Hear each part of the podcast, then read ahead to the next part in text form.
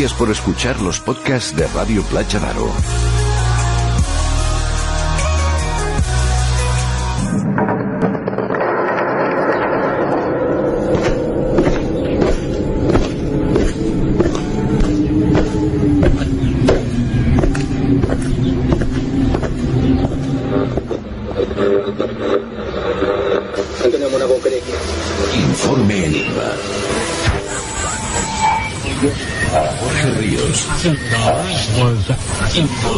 Jorge Ríos.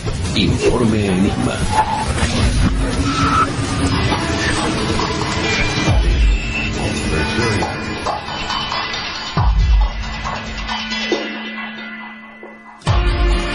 Bienvenidos a Informe Enigma. En el informe Enigma de esta semana os ofrecemos un programa íntegro de Crónica Negra. Conversamos con Juan Rada sobre los crímenes actuales y el ritmo desenfrenado de nuestra sociedad. Badger Aníbal nos ofrece la vida y milagros de uno de los serial killer más temidos a la vez que famoso de toda la historia, Richard Ramírez. Y para terminar, Julio Corral, investigador e escritor, nos habla de su novela Locos que no lo parecen, una biografía verídica y al detalle del asesino en serie español Juan Díaz de Garallo, retransmitiendo para todo el mundo desde los micrófonos de Radio Playa de Aro un servidor, Jorge Ríos, y hoy con la magnífica música de fondo del compositor José Luis Benyoc. En estos momentos arrancamos los motores de Informe Enigma con un gracias por estar ahí cada semana.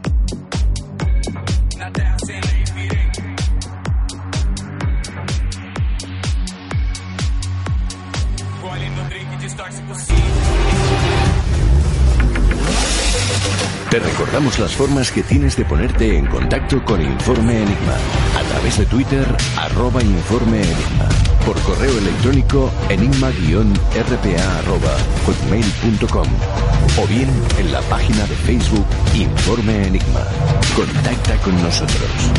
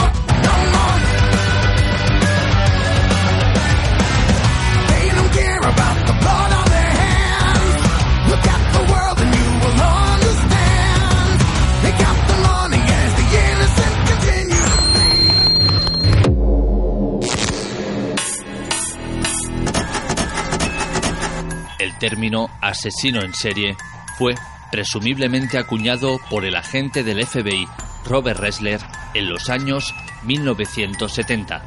La expresión serial killer entró al lenguaje popular en gran parte debido a la publicidad que se le dio a los crímenes de Ted Bundy y David Berkowitz, el hijo de Sam. Sin embargo, y sin miedo a equivocarnos, podríamos decir que este tipo de criminales existen desde que el hombre es hombre.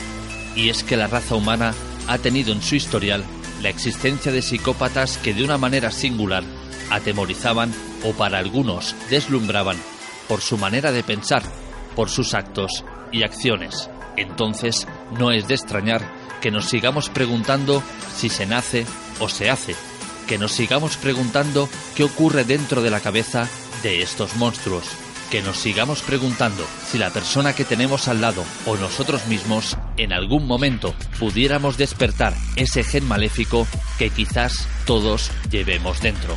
Sea como fuere, caminamos por calles y avenidas concurridas de estrés, compartimos miradas y sonrisas con personas que ni siquiera conocemos. Nos preguntamos cómo serán sus vidas, si serán más felices que nosotros, pero cabe la posibilidad de que este juego, este cruce de miradas, se convierta en algo peligroso porque alguna de estas personas pudiera ser un asesino en serie.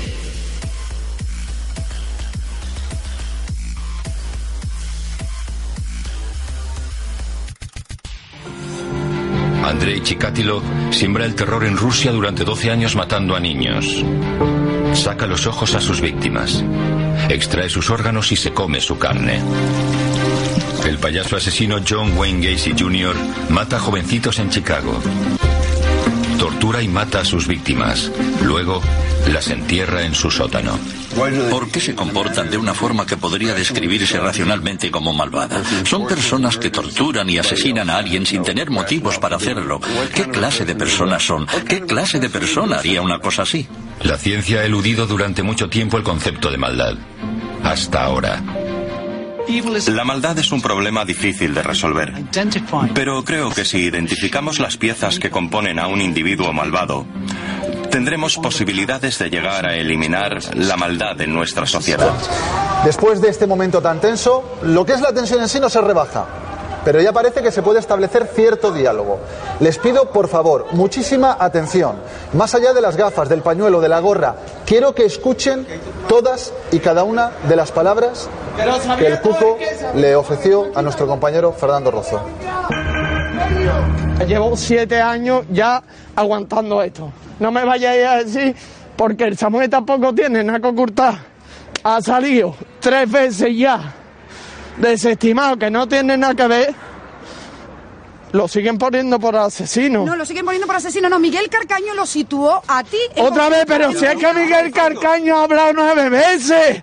Le vaya a echar cuenta si se está cachondeando de todos ustedes. De, de todos nosotros no. De, De esa todos familia, ustedes. no de nosotros. Pero De si ustedes le bailan el agua. No, mantienen que Diana no se ha ido por voluntad propia y lo hacen basándose en los últimos datos que tienen de ella. Nos encontramos en el paseo marítimo de Apobra. Aquí es donde se vio a la joven la última vez. Aquí hasta aquí fue acompañada por una amiga suya. Su domicilio se encuentra a tan solo un kilómetro de, de aquí, una zona que conocía perfectamente porque veraneaba aquí desde que era pequeña. Una zona, sin embargo, que para ser las 3 de la mañana no es muy recomendable para una joven porque, como pueden ver, hay un descampado y unos edificios abandonados. Por eso, la familia sostiene que la desaparición de Diana no ha sido voluntaria. Hoy nos acompaña el padre de Diana, Juan Carlos Kerr. Juan Carlos, gracias por estar con nosotros en estos momentos tan complicados para la familia. Siete días ya sin Diana. Es la última hora. Ana Julia se ha derrumbado y ha confesado que mató al pequeño Gabriel. Justo antes de que se cumplan las 72 horas de su detención, no ha podido con el interrogatorio al que le ha sometido hoy la Guardia Civil y lo ha contado todo. No os voy a decir nada. Solo, solo os digo que está colaborando. Es la primera vez que está colaborando, ¿no? Es que no, no, es que esta es la primera vez que le han preguntado. Es que la declaración eh, ju- policial ha sido hoy. Es decir, es que ayer simplemente fueron dos registros. Hoy lo que han- ya le han preguntado y ya colabora. ¿Cuánto tiempo ha durado su interrogatorio, abogado? Pues hora y media, dos horas.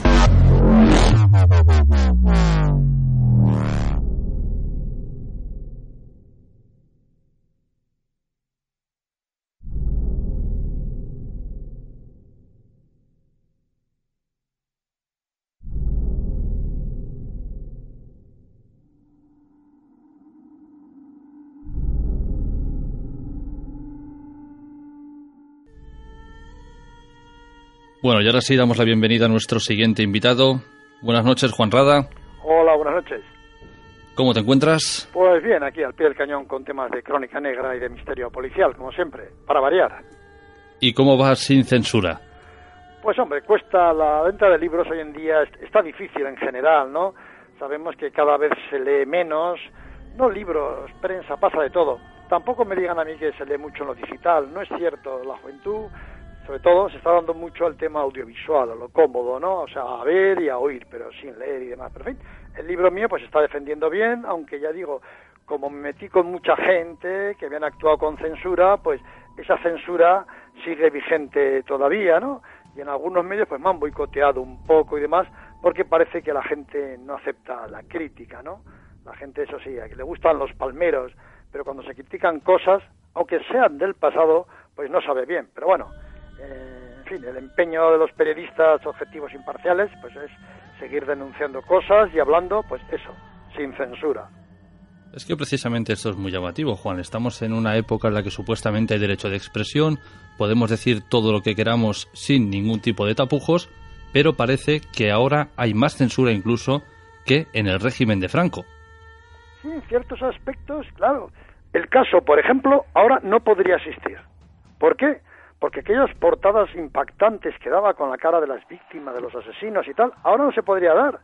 Por la ley Mordaza, por la ley de protección de datos, por un montón de cosas que vemos que condenan a un asesino, yo que sé, incluso prisión permanente revisable, el máximo que le pueden meter, y se da solamente, como mucho, el nombre de pila, los apellidos con iniciales y demás, ¿no? Entonces, o sea, y no se pueden dar fotos, no se puede dar nada, entonces ya digo, el caso ahora no podría existir a diferencia de otros países, porque solamente cruzamos los Pirineos y ahí está en Francia la revista Detective, que es casi tan antigua, bueno, ¿cómo tan antigua? Más antigua que el caso porque ha pervivido, ¿no? Y da información de primerísima mano. Digo la revista Detective que otras publicaciones que hay de sucesos. Y lo mismo pasa en otros países de Europa, Inglaterra, Alemania, Italia, ya no digamos en México y por ahí, que hay unas publicaciones de sucesos impresionantemente buenas. Aquí en España está vetado. Los sucesos están casi vetados por completo.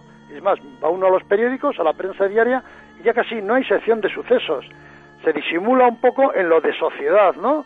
Y aparece un crimen, pues igual al lado de unos participantes que van a ir a Gran Hermano, cosas de estas, ¿no? Y además será un día que ha pasado un crimen y luego se diluye. Salvo un crimen que se haga muy mediático y que sea un filón para los magazines televisivos de la mañana, pues los demás se ignora. Y luego, efectivamente, ahora hay más censura que antes en cuanto policialmente, antes se podía ir a la comisaría, a los cuarteles de la Guardia Civil y demás, a recabar información.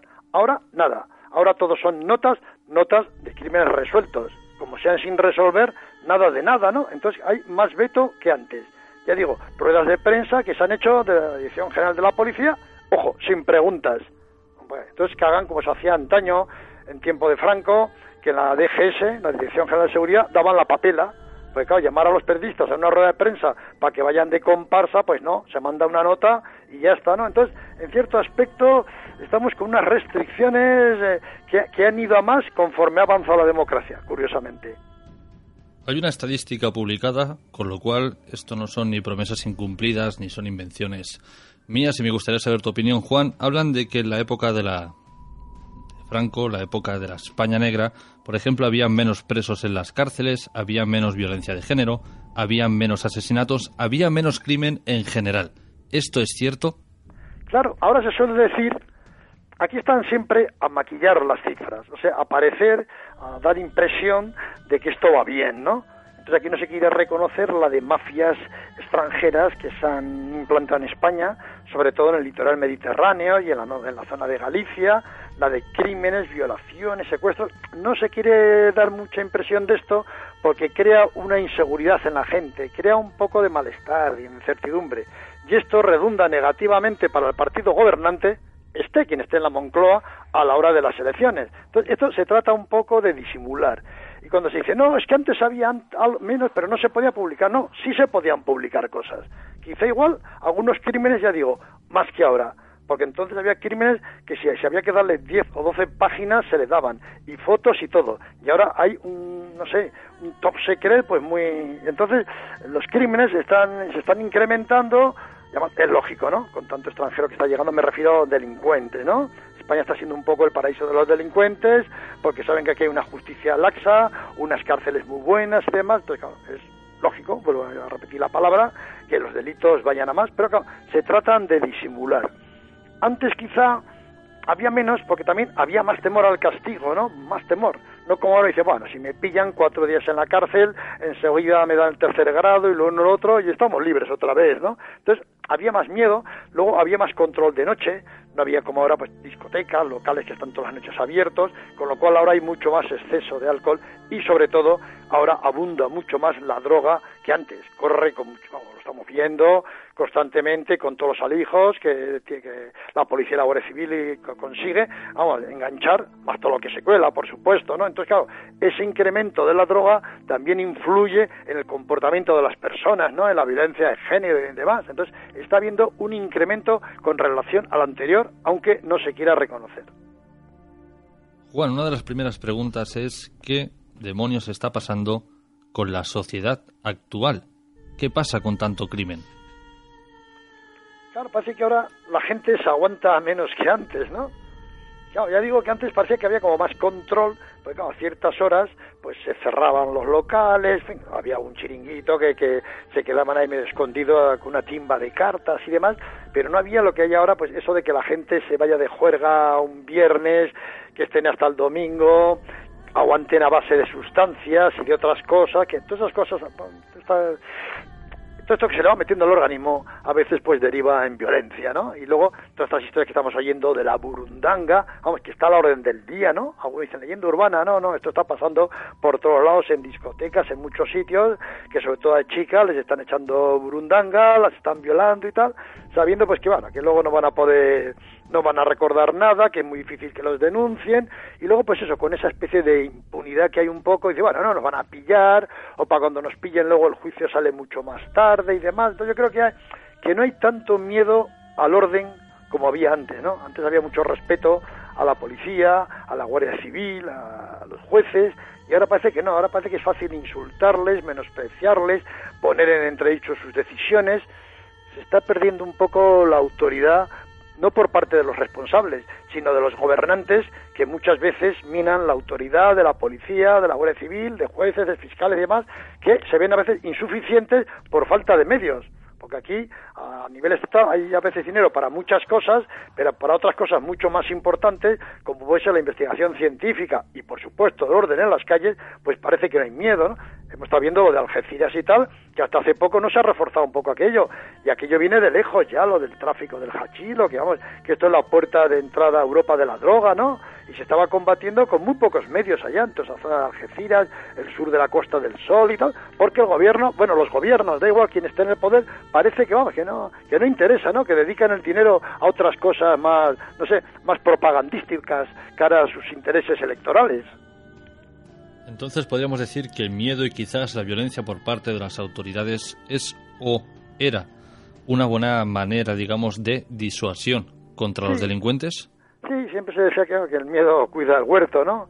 Y en fin, eh, existía más miedo, efectivamente, y había más miedo con las cárceles y demás, pero claro, ahora estamos viendo es que incluso delincuentes internacionales se vienen a España todos. Por ejemplo, el mayor proxeneta de Europa, John Clamparu, rumano, que estaba buscado por las autoridades de medio viejo continente, de Europa y tal, no, no, se presentó en una comisaría aquí de, de Madrid, acompañado de un abogado, para entregarse aquí el crimen de Pío, del brasileño ese que mató a sus tíos y a sus primitos y tal, que fue detenido en Brasil. No, no, yo a España. Todos quieren venir a España, porque claro, aquí las cárceles son casi de lujo, ¿no? Entonces, ya no digamos gente que viene de otros países que vive mejor incluso. Dice, no, piensan que no le van a detener delinquiendo. Y bueno, si me detienen, viven casi mejor aquí en una prisión que en su país en libertad, porque por lo menos tiene esta, como digamos, está en la pensión completa, ¿no? Entonces, claro, hay menos miedo a, no sé, a que te detengan, a la justicia, en fin se está haciendo un poco, no sé, la ley del oeste, ¿no?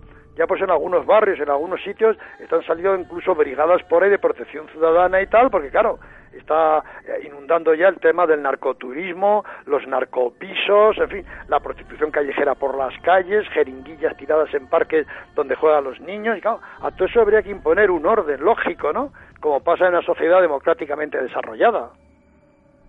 Juan, a- lo largo del programa van a intervenir otros compañeros. Uno hablará de Juan Díaz de Garallo, otro hablará del Night Stalker, de Richard Ramírez. ¿Por qué el asesino español siempre es menos eh, famoso o menos, digamos, considerado que aquel que viene de Estados Unidos? Pues tienes razón, sí, en eso, es que no, hay eco, ¿no? Es que, por ejemplo, en España hemos tenido, pues, un Guinness de los serial killers, como era Manuel Delgado Villegas el arropiero, que reconoció 48 asesinatos, ¿no? Y prácticamente ha pasado desapercibido, o sea, no, no existe, la gente le pregunta y no existe, ¿no?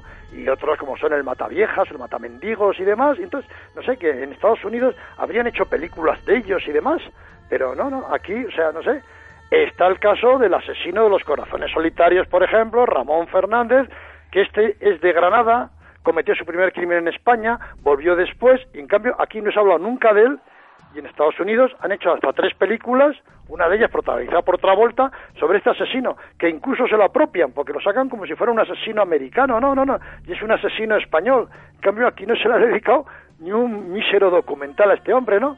Y es que aquí no, a los asesinos patrios, pues no se le, no sé, a estos criminales que ha habido, pero vamos, criminales y a mujeres también, de todo, ¿no? Pues no se les ha dedicado, ¿no? Aquí hay más eco, pues con el tema de los americanos y demás, pero aquí no, o sea, no ha habido, vamos a decir, patriotismo en cuanto a decir, bueno, vamos a sacar también las maldades de esta gente para que se conozcan cómo actúan, ¿no? porque hay un principio que dice que conocer el crimen es la mejor forma de combatirlo, entonces que se sepa estos tíos psicópatas, sádicos, violadores, que matan por matar, cómo actúan, pero no, no, apenas ha llevado esto, se han hecho algunas peliculitas de algunos criminales y tal, pero vamos, de que, han cometido un crimen o dos, como el huerto del francés o el bosque del lobo y tal, no, pero vamos, ya digo, eh, por ejemplo, el arropiero, pues en cualquier otro país, vamos, habría sido un personaje del séptimo arte, ¿no? Lo habrían llevado y aquí no, ha pasado desapercibido. Es que allí parece que hacen un show business de todo esto. Sin embargo, vemos a nuestros asesinos españoles, y valga la redundancia, al que dije antes, el Juan Díaz de Garallo, pues con su pantalón de pana, su camisa, su boina, y en cambio le ponemos enfrente a Richard Ramírez, su pelo largo, su pelo largo, sus gafas de motero, su chupa de cuero, ¿no? Y ya tenemos al chulito de barrio y al garrulo de pueblo. Efectivamente, sí, el nuestro es el garrulo, claro, se le ve la pinta ahí que tiene y sí, parece que parece que eso no vende, ¿no? Que vende más el otro, el chulito, el, el que tiene pinta de seductor, el arrogante y demás, sí, vamos, no no dan una buena imagen, como si dijéramos, pero vamos, comercialmente no dan la imagen, porque su historial es más terrible que el de muchos de- del continente americano. Pero también hay una cosa muy llamativa, que no sucede aquí, también sucede allí, y es que lo podemos ver, por ejemplo, en un documental de Ted Bundy la noche que lo van a ejecutar, a qué viene esta especie de, de club de fans que se genera en Estados Unidos o en otros países en referencia a asesinos en serie. Bueno, claro, también en España sucede con las mujeres y demás, ¿no? Que hay como una admiración por ciertos asesinos, ¿no? Vamos, es el caso, vamos, ha habido, vamos, sin ir más lejos, ahí tenemos a Miguel Carcaño, el asesino de Marta del Castillo y tal, que recibe, vamos, o también, si no, podemos hablar también del asesino de la katana y de otros que recibían, vamos, cantidad de visitas de admiradoras que se querían noviar, que se querían casar con ellos para los vis a vis. Entonces, por parte de algunos grupos de, chicas jóvenes, sí hay hacia ciertos asesinos. En cambio, hacia las asesinas no. Esas en nuestro país pasan desapercibidas. Pero bueno, efectivamente, es diferente al tema de Estados Unidos, donde, bueno, está el tema de Manson, que se ha hecho una figura, incluso la han hecho, la han convertido en una figura mundial, ¿no? No por las matanzas que hizo, sino por su club de fans, porque claro, se le ven camisetas, se le ven mil objetos, ¿no? Se ha hecho un objeto, vamos, un, un artículo de consumo casi, ¿no? En España no, estas cosas pasan más, más desapercibidas, salvo, ya digo, algunos casos específicos que tienen unas cuantas admiradoras y demás, pero en fin, eso ya es un, un defecto de algunas que ven un ídolo en esos asesinos que hay en la cárcel. Como tú bien has dicho, es un defecto de algunas porque yo no sé si estas señoritas o señoras, o no sé cómo llamarlas, se dan cuenta de que este personaje, si no estuviera entre rejas, ya las habría violado y asesinado. Sí, sí, sí, no, pero no. Es que ahora aquí España se ha cambiado. Estamos hablando también un poco del régimen anterior. Antes las cárceles, por ejemplo, pues se veían como un centro, vamos a decir, penitenciario, lo que debe ser en regla, o sea, el que ha hecho que pague su castigo y tal. Y ahora no, ahora a los criminales ya, eh, desde que llegó la izquierda al poder y, en fin, empezó a evolucionar aquí la democracia, ya los veían un poco como víctimas de la sociedad, ¿no? Víctimas. Y luego las cárceles ya no eran en sí centros de castigo, sino ya centros de reinserción social para que puedan salir pronto a la calle. Claro, estamos en lo de siempre. Si un fin de semana ponemos en libertad a un violador, a un drogadicto, lo que sea, ¿qué va a hacer? ¿Qué ha pasado con toda esta gente que salió cuando se derogó la ley Parot? Que muchos de ellos a los cuatro días volvieron otra vez a la cárcel, pero con nuevas violaciones y con sangre en su mano de nuevo, ¿no? Entonces, es lo que pasa, pero bueno, ellos les ven como diciendo, no, bueno, es gente que, que es víctima de la sociedad, que se creó en un barrio marginal, familias estructuradas, ¿de acuerdo? Todo lo que queramos reconocerlo de eso. Pero lo cierto es que han delinquido y que van a volver a delinquir porque algunos de ellos no tienen recuperación. En el caso de psicópatas y tal, muchos forenses han dicho, como vuelva a salir a la calle, volverá a matar. He citado, por ejemplo, a Manuel Delgado Villegas, que dijeron esos forenses, volverá a matar. Pues a los 25 años fue puesto en libertad y murió en libertad, paseándose por las calles ahí de Cataluña.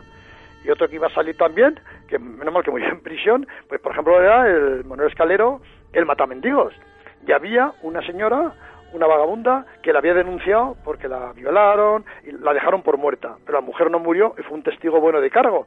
Y ella tenía miedo porque sabía que en cuanto saliera de la cárcel iba a ir a matarla. Y estaba pidiendo, por favor, que no lo liberaran. Pues no, no, lo iban a liberar. Solo que murió antes en la cárcel, ¿no? Entonces, entonces sé que esta gente van, van a volver a, a delinquir, vamos y otra gente que se ha acostumbrado, pues yo que sé, a la vida fácil del narcotráfico, de lo uno del otro, pues luego no van a querer trabajar como mileuristas, ¿no? Sino que van a volver a las andadas.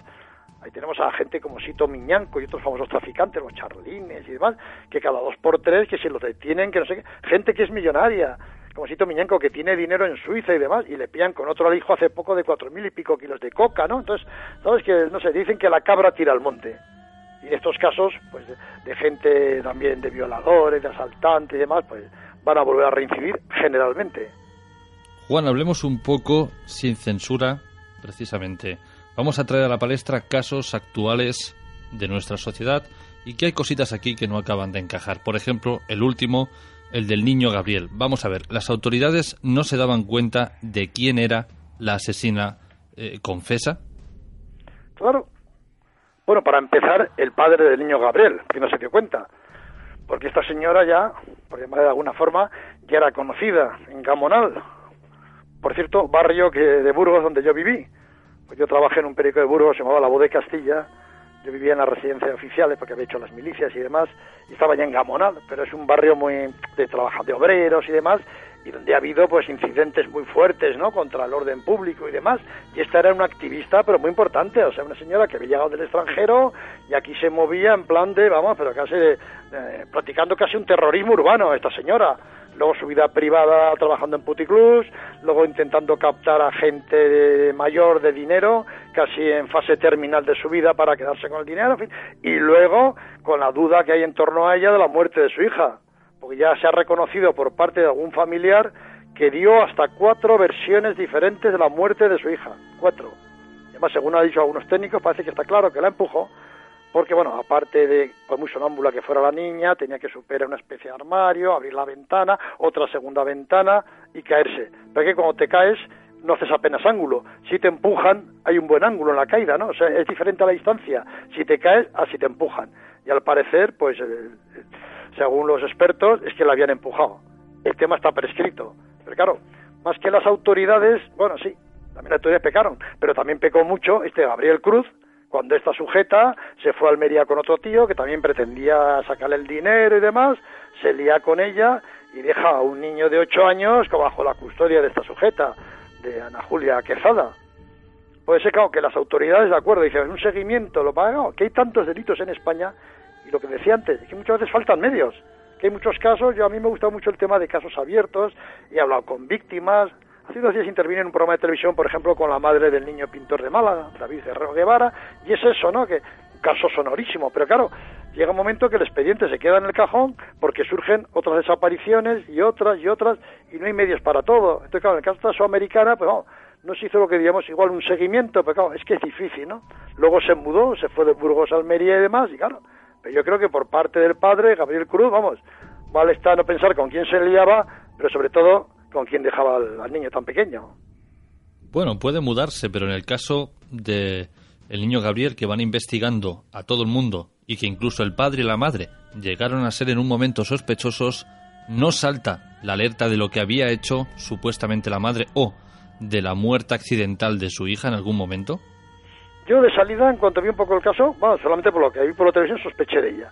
En cuanto me enteré de la hija, dijo, hoy, qué casualidad también, ¿no? Lo de la niña y tal. Digo, habría que investigarla esta, pero a base de bien, ¿no? Además me daba un poco, no sé, parecía un poco de paripé, que estaba haciendo un poco de teatro, y yo sospeché inmediatamente de ella. O sea, se dije a alguna gente, dije, para mí que la asesina es ella y demás.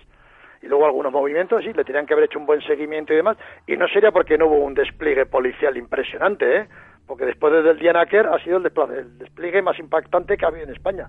Incluso bajaron los mismos perros que habían estado antes allá, allá arriba, en Galicia, por el norte y demás. O sea, para que, o sea, el despliegue fue impresionante. Pero, en fin, tardaron vamos, más de lo que yo esperaba en pillarla, ¿no? Y porque la tía, vamos, no sé, yo creo que actuó mal, ¿no? Igual que con el asesino de Diana Kerr, o sea, en fin, porque no tuvieron, no sé, como diríamos, la suficiente pillería para, sabiendo que pueden estar en el marco, en el ángulo sospechoso, para haber actuado de otra forma, ¿no? Pero en fin, ya digo que las autoridades, vamos, sobre todo la policía, tardó en pillarle y la Guardia Civil y, digamos, digo, dado el despliegue masivo que se efectuó en este caso por parte del gobierno. Si no llega a ser porque ella comete un error, lo Que A eso hubieran... me estoy refiriendo, claro, sí, un error. O sea, que si actúa con, con más astucia, lo que me ha sacado que era. En fin, no era como dijéramos una asesina muy inteligente, igual que lo de la niña. O sea, es que claro, ahora ya ha prescrito, pero hay pruebas que se puede demostrar, ya dicen los técnicos y tal, que, que la distancia a la que cayó era de empujón. No era de caída accidental, porque una caída es como una cosa vertical y en el empujón haces un ángulo y claro, caes a más distancia. Claro, pero ha prescrito en el sentido de un accidente, pero si se demostrara que es un homicidio, sería un cargo distinto. Sí, pero en fin, no sé ya cómo, vamos, eso ya es tema de, de abogados y de jueces, cómo quedará el tema este. O sea, claro, es que ahora también, claro, tanto tiempo pasado va a ser más difícil demostrarlo también, ¿no? Que, el tema está, bueno, porque hay, hay veces que hay crímenes, hay cosas que al tiempo, pues gracias a ADN y otras cosas se puede demostrar que fue homicidio, ¿no? Y en este caso, pues puede ser más difícil. O sea, claro, si en aquel momento es como ha pasado en crímenes perfectos, en envenenamientos y demás, que claro, que luego ya al tiempo, pues ya no había no quedaban restos, no quedan cosas, pues yo qué sé, han exhumado un cadáver. Luego, ¿cómo demuestra su envenenamiento, no? ¿Eh?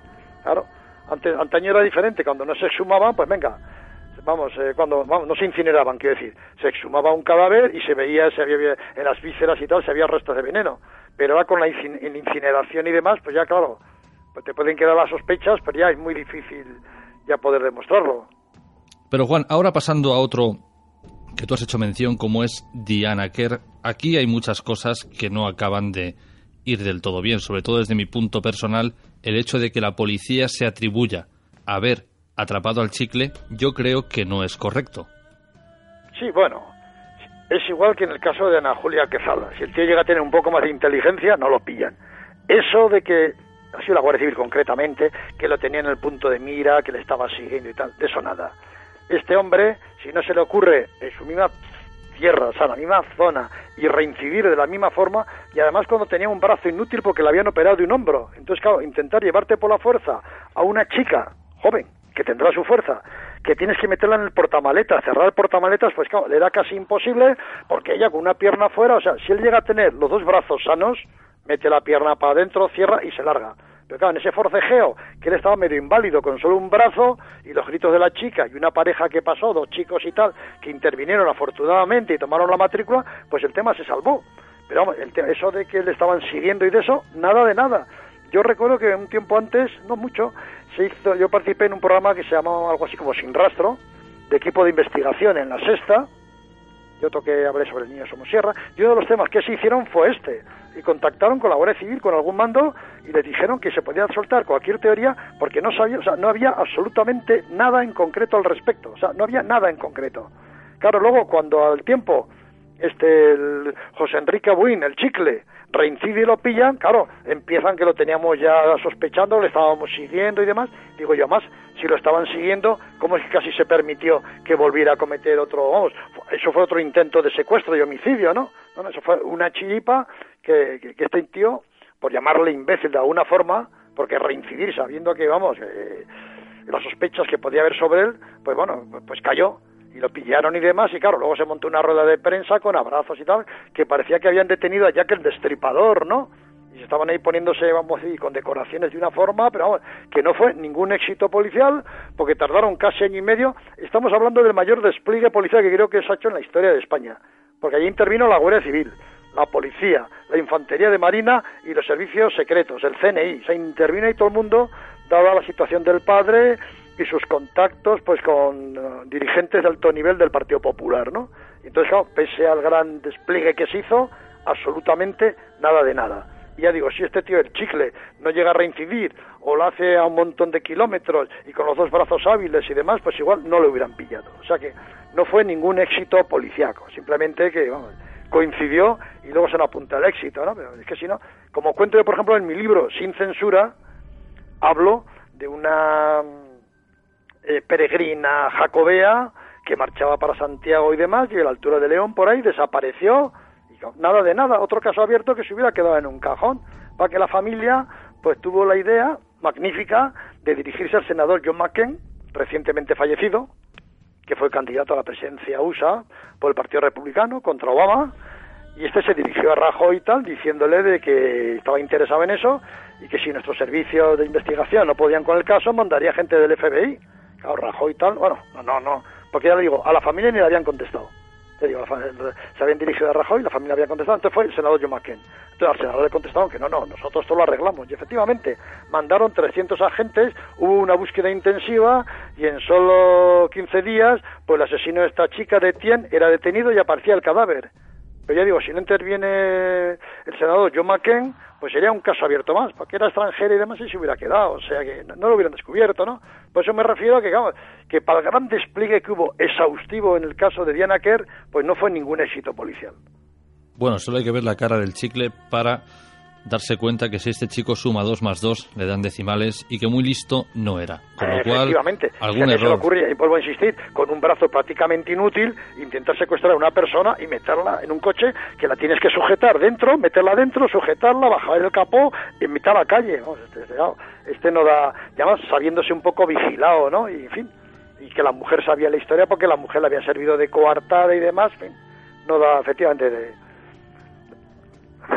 no da, eh, no, no da mucha inteligencia por su forma de actuar, No. O sea, han caído por sus propios errores, no por la labor policial en estos casos. Pero aquí tú acabas de dar un dato muy grave. Ella es coautora, de alguna Sí, manera, y sin claro. embargo está libre. Ella está en la calle. Entonces, ¿aquí qué si está ella pasando? hubiera dicho que era falso, que esa noche había llegado mucho más tarde y demás, lo hubieran detenido al día siguiente y se hubieran evitado a saber si no ha, no ha hecho más pilulas por ahí este hombre, ¿no? Entonces, claro, ella no, ella luego se ve que llegó a un acuerdo, lo delató y ella se va de rositas cuando ella ha sido encubridora de este asesino. Digo encubridora porque ha podido ocasionar esta chica, si no llegase que gritó y que pasaron dos chicos y demás, pues igual hubiera pasado lo mismo. Y a saber si no ha habido algún otro caso por ahí que a lo mejor nos ha descubierto, de alguna otra chica desaparecida, ¿no? Y ahí está libre, ¿no? Entonces, claro, estos son unos temas que no sé, yo no soy abogado, pero habría que verlo con la justicia, claro, que haya llegado a un acuerdo, que la haya delatado, pero bueno, y ella, todo este tiempo, porque si no llega a reincidir él, ella se hubiera callado, ella seguía ahí con el tema calladita, o sea... Ella quizás sea una de estas superfans de asesinos, ¿no? Tiene toda la pinta. Pues, además, ojo, que ella ya le sirvió de coartada también, porque este señor, este sujeto, había violado a su hermana gemela en su momento. Y, y esta fue, por eso él estaba fichado. Y ella fue la mujer la que estuvo convenciendo a la hermana y lo uno y lo otro para que retirara los cargos, ¿no? O sea que ya llovía sobre mojado con el chicle este. O sea que este es un sujeto, un indeseable. Bueno, el chicle tiene un poquito más de profundidad y ahora quizás lo tratemos, pero también hay algo muy significativo en el caso de Diana Kerr y es que, o al menos así lo entiendo yo, cuando alguien desaparece y su, y su teléfono móvil da la última señal, lo lógico es rastrear por donde su teléfono dio la última señal. En este caso, si no me equivoco, fue cerca de la fábrica donde al final acabaron encontrando en un pozo y demás. Entonces, ¿por qué no buscaron directamente allí? Sí, sí, eso habría que preguntárselo a ellos, a los investigadores, claro. Ellos luego han empezado con historias que si el móvil fue para un lado, que en el coche se llevaron para otro, efectivamente, porque se triangula la llamada y se sabe dónde ha dado la última señal, ¿no? Efectivamente. Quiero decir que, vamos, esto ya, claro, la, la Guardia Civil, la policía tiene ya gente informática y tal, muy especializada en estos temas, que tenían que haber visto dónde, dónde hubo la última señal de, de este móvil, que es lo que se hace siempre, triangular y a ver dónde, por última vez. Sí, sí. Son preguntas que han quedado en el aire, pero bueno, ya, como parte ya se resolvió satisfactoriamente por la reincidencia de este sujeto, de la WIN, pues ya no se ha vuelto a hablar de estos temas, ¿no? Pero ya digo que, que no se trató de ningún éxito en este caso concreto. Pero el chicle además está involucrado en temas de drogas y al parecer era un confidente de la es. Guardia Civil, con lo cual esto ya cada vez huele peor. Sí, sí, y además incluso el alardeo de que más, la- cuando le siguieron, siguieron un montón de gente, este estaba fichado, entre otras cosas, por el, vamos, por la supuesta, que debe ser real, eh, violación de, de su cuñada, ¿no? Y entonces le estaban siguiendo y él se dio cuenta de que le seguían. Bueno, ya para empezar un éxito, que le estén haciendo un seguimiento, vamos, vamos y que, joder, que se dé cuenta el tío, ¿no? E incluso él llamó a los guardias civiles, ¿eh? que por qué me seguís y lo uno y lo otro, ¿no? En fin, ya demuestra, no sé, que la labor tampoco estaba siendo muy, muy, muy eficaz, ¿no? O sea, el, que le estaban siguiendo y que el tío se dé cuenta y además con la chulería de llamar y tal, oye, que por qué me seguís y tal, en la confianza de que el tío era confi- confidente en el mundo de la droga. Claro, son cosas que Bueno, dejan mucho que, no sé, muchas, dejan muchas dudas en el ambiente. sí, sí, incluso llegan a decir que la fábrica donde se encontró a Diana era un lugar donde los narcotraficantes guardaban ciertos alijos, otra cosa que también es bastante alarmante. Sí, Juan, sí, sí. pasemos a otro, a otro caso también muy importante en nuestro país. Marta del Castillo. ¿Qué está ocurriendo aquí? Bueno, ese tema yo creo, bueno, ese tema que también se ha hecho muy, como podríamos decir, no sé, esto es como pasa como lo de Alcácer y tal, ¿no? Que son temas de los que se sigue, siempre se sigue hablando, pero que ya no progresan. Porque claro, llegó la sentencia, Miguel Carcaño fue condenado creo que a 21 años y 3 meses, efectivamente, y luego el Cuco, vamos, el, este se llamaba, ¿cómo se llamaba? El, el, el amiguete suyo, eh, Javier García Marín, el Cuco y tal, bueno, se le metieron, como era menor de edad, fue a un centro de menores y demás, salió, pero luego todos quedaron asueltos, porque se sospechó también de Samuel Benítez, luego de su hermano, Francisco Javier Delgado, y de la novia de este, María García Mendaro, que se llamaba, y ya, to- todos quedaron asueltos. Incluso el Cuco y el Samuel Benítez están ahora viviendo estupendamente en Francia. Vamos, él está de modelo y el otro de, de escultor. Sí, sí, están de buenas figuras y tal. Los dos tíos habían puesto tierra por medio en Francia y, y el tema ahí se ha quedado. Este, el Carcaño ha dado ocho versiones diferentes que nadie se explica cómo no han podido sacarle la verdad, ninguna de las ocho, ¿no? Y claro, ya ha, ha transcurrido tanto tiempo que ya dice, bueno, aparecerán los restos, vamos, ya, ya creo que, que- va a ser imposible donde aparezcan los restos de la pobre Marta del Castillo, vamos,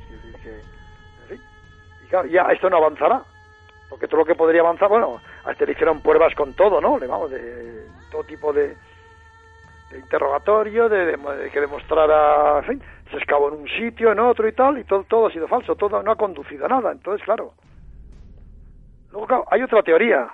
A mí un mando muy alto de los que estuvo allá me dijo, no, los restos no han aparecido ni aparecerán nunca. Me dijo, porque fueron al río.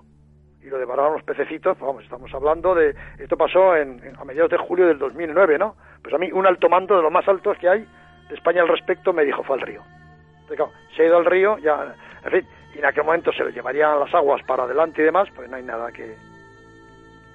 No hay nada que hacer. Sin embargo, Juan, eh, luego esto yo se lo preguntaré al abogado, a Fermín. Supuestamente para que alguien sea condenado tiene que haber el cuerpo del delito. Y con esto no quiero decir ni que se malinterprete que yo estoy defendiendo a estos dementes que ya están bien donde están, pero sobre Miguel Carcaño no hay ni una prueba que demuestre que él mató a Marta del Castillo. Sí, esa es la historia. Lo que pasa es que él lo ha reconocido. Bueno, ya en Barcelona también ya ha habido alguna sentencia, también hubo con otro, que había matado a su, a su mujer, a su hijo, fue condenado, y ahora se, se casó de nuevo y mató a la mujer y al cuñado. Estos cadáveres no han aparecido. Pero claro, ya con esos antecedentes, él se basaba en que sin, sin cadáver no hay delito, lo han condenado. Quiere decir que en España ya empezó a haber condenas porque, en fin, manifiestamente estaba demostrado que eran los asesinos. Entonces, claro, sobre Miguel Carcaño es lo que haya dicho él, pero efectivamente no hay, no se puede demostrar efectivamente si, si, si, si fue homicidio, si fue asesinato, si fue violación, un montón de cosas que no se pueden demostrar, que solamente, claro, los jueces tendrán que basar en el testimonio del, del inculpado. Sobre Miguel Carcaña hay otras teorías, ha habido mucho trasfondo, lo han relacionado con algún tema de corrupción policial, en fin, son historias que lo que pasa tampoco se pueden difundir por ahí porque hay, podemos decir, gente que no le interesa que estas historias se hagan públicas, ¿no? Pero, en fin, se ha hablado de, digo, de tema policial, de tema político, de tema, en fin. Se podría hacer un libro sobre todo esto, pero claro, un libro que posiblemente lo secuestrarían rápidamente. Sí, algo así como el tuyo, ¿no? Te lo voy- que te han hecho boicot, algo Yo así conozco historias de primera mano al respecto y tal, pero claro, no son publicables porque enseguida hay estamentos oficiales que no les gusta que esto se publique y claro, y como es muy difícil luego acudir a pruebas, a informes oficiales y demás, pues claro, se queda un poco en el aire, digamos. En lo han relacionado con temas de, que Miguel Carcaño con su novia estaban en un entorno de gente que se dedicaba al menudeo de las drogas, esta chica vio algo que no debía ver, pero claro, la procedencia de esas drogas era partía de algún alijo policial, en fin, una historia bastante novelesca, pero que puede ser realidad. Juan, con todos los años que tú has estado detrás del semanario El Caso como director, y esto es una pregunta ya un poquito quizás personal, ¿tú crees que si la policía actuara como hace 30 años atrás y lo dejaran solo a solo, por ejemplo, a un guardia civil o un policía nacional o un archaina con Miguel Carcaño, ¿tú crees que cantaría? Sí, sí, este que hubiera cantado, hombre. He hablado alguna vez con alguna etarra y tal y me ha contado cómo lo hacían cantar. muy sencillo, sin ninguna tortura física ni nada. O me la ha contado una etarra, vamos, es decir, que era una tortura así, la del sueño. Que es empezar a darle charla y demás, y hablar con él, y se pone a hablar de la Leti de Bilbao, y venga a hablar, y luego viene a otro, se van turnando los que le interrogan, lógicamente, ¿no? Y no le dejan dormir. Cuando le ven que cae un poco, venga, vamos a dar un paseo aquí por el pasillo, y siguen hablando pues de chicas, de lo que haga falta y tal. Y venga, tómate un café. Y claro, el tío cuando lleva un par de días que no duerme y que siguen hablando con él, y el tío que no duerme y tal, pues ¿qué pasa? Que las defensas se va cayendo. Se va el tío, no sé, la moral, todo se va yendo a menos, ¿no? Es una especie, podemos decir, de, de tortura siciliana que se hace a veces, ¿no? Y acaba cantando. Sea, a mí me ha contado una etarra. Sin ir más lejos, el crimen de los marqueses de Urquijo. Que bueno, yo esp- espero que en breve ya Antena 3 emita una serie, una miniserie que grabamos sobre ello, donde yo soy el que más intervengo. La empezaron a anunciar en Puertas del Verano, que la iban a emitir próximamente. Interviene Javier Anastasio de Espona, uno de los implicados en el asesinato y demás. Claro, ¿cómo le sacaron la confesión a Rafi, a Rafi Escobedo cuando lo detuvieron? Claro, lo primero que le hicieron toda la noche, cuando lo llevaron a la que he citado antes, a la DGS, la Dirección General de Seguridad, en la Puerta del Sol, pues hicieron un poco la tortura siciliana, lo pusieron desnudo, bueno, lo dejaron con unos botines, a hacer flexiones, lo sacaban por el pasillo, lo estaban un poco humillando, otra vez para adentro, lo tuvieron toda la noche sin dormir, en fin, lo tuvieron, lo estuvieron machacando bastante, ¿no? Hasta que luego ya, cuando estaba bastante alicaído, pues lo llevaron a un cuarto donde al otro lado, pues vi a su padre que estaba esposado y, en fin, estuvieron un poco forzando y demás, hasta que el tío firmó, ¿no? Dice, yo, Rafael Escobedo Alday, soy el autor del crimen de mi suegro, en fin, que hice un montón de cosas que él, lo confesó. A los abogados dicen que, bueno, claro, como desaparecieron las dos confesiones que él firmó, no se puede demostrar en qué estado anímico se encontraba. Porque si no, ahora los peritos calígrafos podrían demostrar que, vamos, que había estado forzado el tío en esa firma porque no se encontraba bien, ¿no? Pero vamos, se le sometió a eso. Entonces, yo, yo creo que hay fórmulas que sin hacer daño, sin tocar nada y demás, se puede conseguir que un, no sé, que un reo, pues, no sé, acabe cantando. En este caso, no sé, parece que lo han tratado, lo han tratado con guante de seda, ¿no? Y ojo, yo no hablo de violencia, pero yo digo, no sé, de unos interrogatorios donde él hubiera dicho ya de una vez por todas, salvo que tenga mucho miedo a contar la verdad y tema salir con los pies por delante de la cárcel. Porque como se ha hablado de ese entorno de droga que había cerca de la familia de la chica con la que estaba, y en fin, que Bueno, algo así se podría aplicar quizás a Rafi Escobedo, ¿verdad? Porque cuando él quería tirar de la manta fue cuando apareció muerto.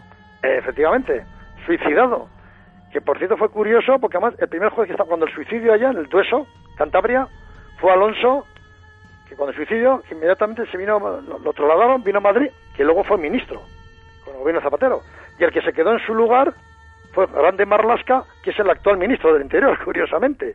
Y lo mismo, decían, no, que le habían ayudado a morir, o sea, como que le habían ayudado a suicidarse, ¿no? Porque cuando mandaron las muestras, las vísceras aquí para Madrid, tenía, vamos, un- pero 15 miligramos de, cianuro por kilo de pulmón y demás, como dijo el decano de los forenses, tenía ese esa cantidad de cianuro, tumbaba un elefante. O sea, lo colgaron. Y además no mantenía los síntomas de cualquier persona que se, cualquier persona cuando se ahorca, aunque lo haga voluntariamente, pero claro, cuando cae de la cuerda, se mueve y tal, quedan marcas en el cuello. Este no, este cayó a peso, como si fuera un jamón.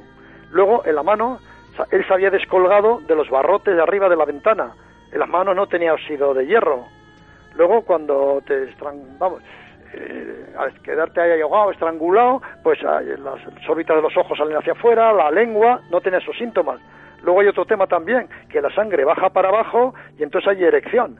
El, que se, el suicida eh, hay erección y en muchos casos tiene hasta eyaculación. No había ningún síntoma de esos. Estaba clarísimo que lo habían colgado ahí. Eh, Bueno, pero eso, como se dice, muerto el burro, ¿eh? Muerto el perro se acabó la rabia, ¿no? O sea, y es lo que pasó.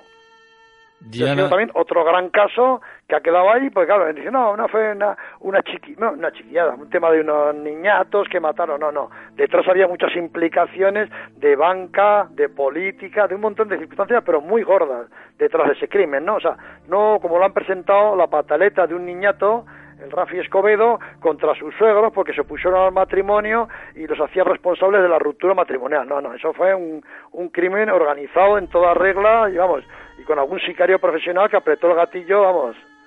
En fin, otro tema que vamos, ya ha prescrito y tal y que, que tampoco nunca se hará la luz. Porque, en fin, ya ha, ha muerto Rafi Escobedo y demás y ya está. Y con ello todo arreglado, ¿no? Pero ya digo, a este sí le hicieron cantar aquella noche. Diana Kerr, adolescente, Marta del Castillo, adolescente, el niño Gabriel, digamos que un infante, y nos dejan con esas tres caras como si fueran los únicos desaparecidos en nuestro país. Claro. Y esto lo dice hasta la policía. Sin embargo, Juan, tú y yo a Petit Comité hemos hablado muchas veces que esta cifra para nada se acerca a la realidad. Claro, en el- yo he hablado del caso, por ejemplo, de eh, Gabriel Cruz, que me parece estupendo el despliegue que hubo, pero también que sea proporcional, porque al otro día los padres de muchos desaparecidos decían, ¿y de mi hijo qué? En España hay miles de desaparecidos, miles. Que esos desaparecidos, por ejemplo, es una organización que lucha por este tema, dirigida por Joaquín Militar, habla de unos 15.000 desaparecidos en España. De esos varios miles son niños, pero de eso no se habla, ¿no? O sea, aquí se coge un tema mediático y claro, si en España para que haya una búsqueda intensa hace falta que el tema se haga mediático. Por ejemplo, pues ¿qué? En Diana Kerr porque el padre tenía influencias. Hemos hablado de Marta del Castillo porque el padre, Antonio del Castillo, ha sabido moverse. Ha sabido las televisiones, ha sabido convocar, ha sabido, como pasó también con Mariluz Cortés, que su padre, Juan José Cortés, también supo moverse y demás, ¿no? En el caso de Gabriel Cruz, porque al gobierno políticamente le interesó desviar la atención hacia ahí para que no se hablara de otros temas. Pero luego hay cantidad de otros sucesos que nadie se preocupa. Yo en mi libro Sin Censura, por ejemplo, también cuento, desaparece Jeremy Vargas. Pero claro, nadie en su momento no se habló nada. En cambio, a la par, desaparece Madeleine McKen en el Algarve, Portugal, donde para está la policía portuguesa y la policía inglesa, y vienen los padres a España y los recibe el ministro del Interior, Alfredo Pérez Rubalcaba. Pero los padres del niño Jeremy no lo recibe nadie, ¿no? Pues estamos en lo de siempre, que un crimen se hace mediático, se tensan los resortes policiales y hay una búsqueda exhaustiva. Otros crímenes pues han pasado desapercibidos y tal, y lamentablemente pues no se hace nada con ello, ¿no? No se sabe nada. Ya digo también, hay que reconocer que hay una gran falta de medios, ¿eh? que los gobernantes deberían dar más medios a la policía y a la Guardia Civil, sobre todo para estos casos de niños y demás, que no sean un número más en la relación de desaparecidos. Juan, para terminar, dos últimas cuestiones. Una es para ti, ¿quién sería, en todos los años que has estado, como ya he dicho antes, detrás del semanario El Caso, el peor asesino que has visto? Y la segunda es que me contaras de nuevo aquella anécdota en la que tú tuviste en, bueno, tu vida. Se vio un juego, si no recuerdo mal, algo con una chica, algo que vino alguien con un cuchillo envuelto en un periódico. ¿Esto, es, esto era así, Juan? Sí, bueno, yo como asesino yo llegué a conocer a, a Manuel Delgado Villegas Arropiero y lo considero quizá, vamos, no por el número, el mayor asesino de España que ha habido porque como buen psicópata mataba por matar, o sea, sin ningún motivo, ¿no? El primer crimen fue que estaba en una playa ahí en Barcelona y demás, se acercó y había un cocinero que había ido a coger arena, se ve que le, venía bien para fregar y tal, y se quedó se, se- a dar una cabezada con el periódico, se sentó, se quedó a dar una cabezada, y fue este, y porque sí, le partió la cabeza, con una piedra le partió la cabeza, ¿no? Entonces, claro, ¿qué pasaba? ¿Por qué no lo detenían? Pues claro, nunca había, eh, generalmente suele haber alguna relación entre asesino y víctima, generalmente, ¿no? Pero claro, aquí no había ninguna relación entre asesino y víctima, sino que mataba por matar, ¿no? O aquí en Madrid, porque a un señor le pidió en el campo y tal que le diera dinero y tal, y otro le dijo, pues trabaja y tal, y cual, que trabaja, que lo mató inmediatamente, ¿no? O sea, entonces, un asesino tan despiadado que luego o matar a una pobre anciana, tirarla por un barranco y luego bajar a practicar la necrofilia con ella, ¿no? Incluso con su novia. Y cuando lo detuvieron decía, iba, practicaba la necrofilia con el cadáver de su novia. Y decía, pero ¿qué pasa si es mi novia? No voy a poder hacer yo con ella lo que quiera y tal. Entonces, claro, esta frialdad de este hombre, que, mataba porque sí, que alardeaba. Cuando estaban haciendo el recorrido por España de los crímenes que había cometido, iban en un coche y por la radio dijeron que en México habían detenido a un serial killer que había matado a 51 personas. Entonces un policía que iba atrás le dice, oye, Ar- Arropiero, este está superado y tal. Entonces se dirigió al inspector jefe del grupo y entonces le dice, mire, por favor, señor inspector jefe, le doy mi palabra de que lo voy a cumplir. Porque era un fin de semana. Póngame usted en libertad ahora y yo el lunes a primera hora me presento en comisaría. Pero estos cabrones de mexicanos no nos quitan el récord. O sea, quería matar a cuatro personas más para que España tuviera un asesino con 52 muertos. Esto demuestra ya, pues no sé, la maldad en su género máximo, ¿no? En cuanto a eso que me pasó en Murcia, no, es un poco también, claro, hablando un poco de la libertad de expresión, de contar cosas, pues claro, mucha gente viene a los periódicos, a mí me ha pasado, y te cuentan una cosa, pero quieren que sea bajo tu responsabilidad. Ah, si a mí me preguntan algo, yo no he dicho nada. Yo con usted no he hablado. O sea, quieren siempre que, que tú seas el responsable. Claro, tú el responsable de hechos que no has visto tampoco puede ser. Te están contando una cosa, ¿no? Entonces yo un día, por ejemplo, yo era redactor jefe entonces del periódico Línea de Murcia, y, mm, vamos, el, el diario estaba en la zona que se llama La Condomina, donde está el campo de fútbol, la plaza de toros y demás, y enfrente había unas casas sindicales. Y entonces me vino un linotipista que vivía enfrente con un señor y una chica y a contarme que eh, con ella estaba, estaba siendo pues víctima de abuso sexual. La chica así muy tímida, me miraba a mí, no hablaba nada, era el padre el que hablaba. Y claro, están ahí. Nosotros, claro, tenemos necesidad de esta chica, no puede dejar el trabajo. pero El tema es que el jefe quería abusar sexualmente de ella. Entonces, bueno, pues yo, ala, pues no se preocupen que lo voy a publicar y demás. Y publiqué el hecho, ¿no? Una chica que estaba siendo víctima por, por parte del dueño de una empresa y lo uno y lo otro. Bueno. A la tarde siguiente aparece ya un señor, bien vestido y tal, fuerte y tal, con el periódico mío, línea, y un bulto dentro, y viene a preguntar, bueno, se ve que pregunta, mira, que tengo que hacer una reclamación, ah, pues suba a hablar con el redactor jefe, que está de director en funciones, y hacía los dos cargos. Entonces, en ese momento, vine a hablar y me dice, ¿ustedes han publicado esto y tal? Digo, sí. Digo, mire, además, lo escribí yo. Ah, usted lo escribió. ¿Y usted esto cómo lo sabe y demás? Claro, me queda la gran duda, ¿cómo lo sé? Digo, pues porque me lo ha contado la protagonista protagonista de este intento de abuso, vamos a decir supuesto abuso que usted ha cometido, con el padre, estuvo ayer aquí, tal y cual, ah, bueno, pues vale, muchas gracias y tal y cual. Fue correcto el tío. Pero al rato me llega otra vez el linotipista con otro chico, que era hermano de la chica, y me dice, usted me ha dejado sin padre. ¿Cómo? Que usted me ha dejado sin padre. Yo entendía. Y era que ese hombre, cuando leyó en el Pericolínea el tema este, se dirigió a unos grandes almacenes, a los más famosos hay, claro, compró un cuchillo jamonero, lo metió dentro del periódico y dijo que iba a matar al periodista que había escrito eso o al que le había dado la información. Entonces vino un poco a por mí, claro, como yo le dije que era enfrente, que me había dado la información, cruzó, tocó el timbre y cuando salió preguntó por el hombre, ¿usted es esta persona? Sí, usted ha dado la información, cogió el cuchillo y le atravesó el corazón. Luego se bajó a la calle, entonces no había móviles, se acercó a una cabina y llamó a la policía para decir que viniera a buscarle, que se entregaba que acababa de matar a un hombre, ¿no? En fin, y fue para la cárcel. Pero claro, el hijo me echaba a mí la culpa, porque claro, si yo no hubiera dicho que yo me había dado la información, pues el padre hubiera estado vivo. Quizá el que estaría muerto sería yo. Pero en fin, entonces ese es el problema un poco a veces del periodista, ¿no? Y claro, no es que no hay que contar las fuentes, pero claro, como en un juicio, tienes que decir quién te lo ha dicho, porque si no puede ser que te lo hayas inventado tú, ¿no? En fin, fue una de las veces que tuve al señor con el periódico y el cuchillo metido dentro. Y ya dijo que mataba al periodista o al que le había dado la información. ¿Y este señor anda libre? Sí, sí, claro, anda libre, sí. No, él tuvo un comportamiento, vamos, digo correcto, dentro de la criminología, ¿no? Que él lo mató, llamó a la policía, se entregó y tal y cual, y vamos, luego hizo una defensa y tal y cual, fin. O sea, que decir que no, no sacó, no sacó fa, fa, excusas ni demás, o sea, de esto, sino luego le condenaron, pero bueno, luego buen comportamiento en prisión y demás, vamos, sí, salió, salió ya libre hace un tiempo. Ya lo digo, con toda la frialdad del mundo fue el hombre, lo recuerdo. Aparte que ya ha transcurrido tiempo, yo hace ya 80, eh, me fui en el año 80 a dirigir un periódico en Melilla, y esto fue con anterioridad, o sea que, en fin, ha habido algunos casos de esto, ya digo que son muy desagradables, porque claro, tienes que contarlo, pero, pero claro, es que la gente se cree que por ser periodista tú tienes que contarlo y responsabilizarte de todo, ¿no? O ir a la cárcel. Yo, ya para terminar, la primera lección que yo empecé el periodismo con 18 años en Tierra de Navarra.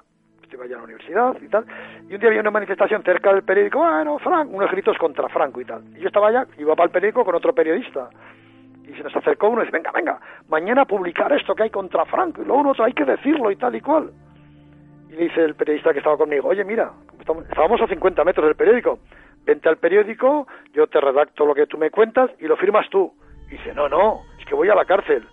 Y dijo el periodista, y yo también. Ah, joder, joderos, para eso sois periodistas, ¿comprendes? Y es eso, que se cree que, no sé, que, que el periodista tienes que ser un kamikaze, ¿no? O sea, responsabilizarte de todo, ir a la cárcel y, claro, a tu familia que la mantenga al aire y demás. Quiero decir que y en la crónica negra, pues yo siempre me acuerdo de eso que me pasó con 18 años, y en la crónica negra siempre me lo he aplicado, ¿no? Pues sí, eres periodista, pero usted deme unas pruebas, dime un montón de cosas, o fírmeme esta declaración, ¿no? Porque hay gente que luego lo niega, dicen que no lo han dicho. Yo que estamos en un tiempo que ahora hay magnetofones y otras cosas, o móviles, que se puede grabar al, que está hablando contigo, ¿no? Aunque luego no tenga validez judicial, pero bueno, algo es algo. Pero en mis tiempos, en los primeros crímenes y demás, ibas con una cuartilla en la mano y si el tío lo negaba, pues no, no había existido esa declaración porque a lo mejor o la parte agresora o lo que sea le había comprado el testigo, comprendes, y te quedabas tú solo en el juicio. Pero en fin, son, no sé cómo podemos decir, los pros y los contras que tiene esta bonita y peligrosa profesión del periodismo. Juan, para terminar, háblanos un poquito de Sin Censura y dónde pueden adquirirlo. Pues Sin Censura, mi último libro, estoy a punto de sacar algunos otros y tal, tengo ya otros dos en la imprenta y tal, yo no paro con estos temas, pero en fin, eh, Sin Censura es un libro que me gusta porque cuento, lo subtitulo Crímenes y casos silenciados, ¿no? Sobre temas que se han tapado o que se han tapado en parte. Entonces, pues yo cuento ahí un poco pues la verdad de lo que de lo que no se ha informado, de lo que no se ha podido leer. Entonces, este es un libro que se llama Sin Censura, de Juan Rada. Digo lo de Juan Rada porque luego el presidente de Cantabria, Miguel Ángel Revilla, al año y medio tuvo la feliz idea de sacar un libro con el mismo título, Sin Censura. Se ve que en el rico eh, vocabulario español no hay más palabras que, que sin censura, ¿no? Entonces, pues yo digo, si buscan sin censura, Juan Rada, pero vamos, lo pueden encontrar directamente, pues aparte en tiendas se lo pueden pedir, pero vamos, está por, eh, por, Amazon, está en redes sociales, o Terranatio. La editorial es Terranatio, Terranatio, se mira, sin censura, y es algo yo. Y si buscan por Amazon o por redes sociales, que también lo venden, pues eso, sin censura de Juan Rada, que es un libro que no le va a defraudar. Ya digo, ha tenido censura precisamente porque cuento cosas que a cierta gente no le gusta, ¿no? Que preferiría que estuvieran en el olvido. Entonces digo, es un libro que recomiendo a los oyentes, sin censura, de Juan Rada, que de seguro pues no le va a defraudar. Juan, ha sido un placer que hayas estado en nuestro espacio y un placer haber, haber charlado contigo precisamente así, ¿no? Sin censura de estos casos tan mediáticos que parece que no acaban de encajar en nuestra sociedad. Sí, quedan muchas cosas y por eso es bueno hablar sin censura, porque hay mucha gente que no los quiere decir, porque hay muchas contras, muchas contras, porque en los medios también se ejerce una cierta censura, ¿no? Decir, no, es que la crónica negra no es políticamente correcta, ¿no? Por eso también estos programas, como el tuyo y demás, donde se puede hablar, pues eso, podemos decir a calzón quitado, o sea, sin censura. O sea que gracias por darme la oportunidad de participar en este espacio y buenas y criminales noches a todos los oyentes. Bueno, ahora para terminar tendría que decir que sí, que podríamos haber incluso haber hablado aún un poquito más sin censura, pero a mí también me chapan el chiringuito. Así Claro. que lo dejamos aquí, Juan. Un abrazo. Un abrazo para todos. Buenas noches. Jorge Ríos, Informe Enigma.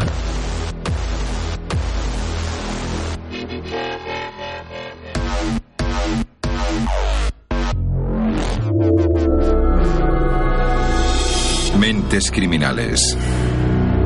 Brillantes, perversas, manipuladoras. No fue por casualidad, ni un hecho al azar. Fueron 50 semanas de asesinatos planeados.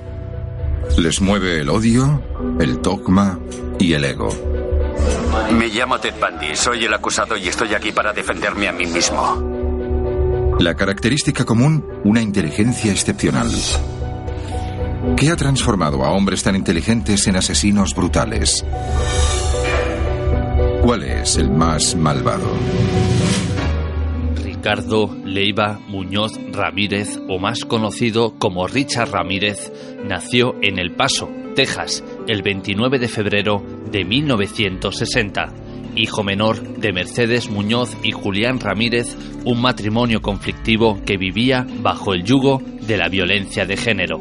Conozcamos en nuestro siguiente informe Enigma un poco mejor la personalidad y vida del que fue apodado The Night Stalker, el asesino en serie que acabó con la vida de 14 personas entre 1984 y 1985 y que tuvo en jaque a toda la ciudad de Los Ángeles. That is correct. You didn't kill 13 people. Again, it would be improper for me to comment in any regard to that question. You have now entered a very rare group of people in this country. You're in the, the ranks of Charlie Manson, Ted Bundy. You claim you didn't commit these murders, but you're right in there now as far as everybody else is concerned. Serial killers do on a small scale what governments do on a large one. They are a product of the times, and these are bloodthirsty times. Even psychopaths have emotions if you dig deep enough, but then again, maybe they don't. Do you have emotions, Richard? No comment. Tell me what kind of emotions you got going through you right now. I'll tell you what, I gave up on love and happiness a long time ago. Why? I, I don't care to explain that. Buenas noches, Aníbal. ¿Cómo te encuentras? Pues bien, hombre, bien. ¿Y tú qué tal? Muy bien. Hoy toca traer de nuevo a la palestra a uno de los asesinos en serie más famosos de Estados Unidos, el merodeador nocturno. Pues sí, pasa que en este caso va a ser primo tuyo. Como cuando no me cae bien, ya lo sabes lo que pasa. Richard Ramírez primero realmente aterrorizó lo que es todo lo que es la zona de California porque no se quedó solamente en su ciudad, sino que se fue desplazando de un sitio a otro para cometer sus crímenes. Entonces era por la forma de actuar que, que tenía, que ya, ya comentaremos, ¿no? Buscando documentación sobre él, buscando información, ves que en el tiempo que estuvo, digamos, en, en activo en su carrera criminal, tuvo en jaque a todas las autoridades de la ciudad de Los Ángeles y varios condados colindantes, algo que no es muy común cuando hablamos de un criminal. Sí, lo que pasa es que los crímenes eran de, de una naturaleza, pues que, eh, digamos, aquello, el populacho clamaba sangre, ¿sabes? Los periódicos lo tomaron como ya un constante, ¿dónde está el Night, el Night Stalker? ¿Quién es el Night Stalker? Y el Night Stalker hoy estaba en Los Ángeles y mañana estaba en un pueblo a 20 kilómetros de Los Ángeles, porque no todos los crímenes los, los cometió en Los Ángeles. Pero bueno, creo que podríamos empezar un poco contando su, su vida y milagros, que también son ciertamente un poco divertidos, ¿no? Pues bueno, aquí el primo Ricardito es hijo de un policía de Ciudad Juárez que trabaja de obrero en, en Estados Unidos. Y bueno, ya pues de pequeño, aparte de ser testigo de las peleas de, su familia, eh, Richard, Richard Ramírez se cae de- del columpio, recibe un fuerte golpe en la cabeza, sufre ataques de epilepsia hasta que prácticamente termina su pubertad. Y bueno, en ese tiempo, pues él se encariña muchísimo de un primo suyo, un tal Mike Ramírez, un ex Boina Verde, condecorado en Vietnam, que bueno, se dedicaba pues a, a ilustrar al niño pues con imágenes de fotografías suyas en Vietnam, de mutilaciones, de violaciones a mujeres vietnamitas, de torturas, de una serie de, de exquisiteces que parece ser marcaron un poquito pues la fantasía de aquí del amigo Richard, ¿no?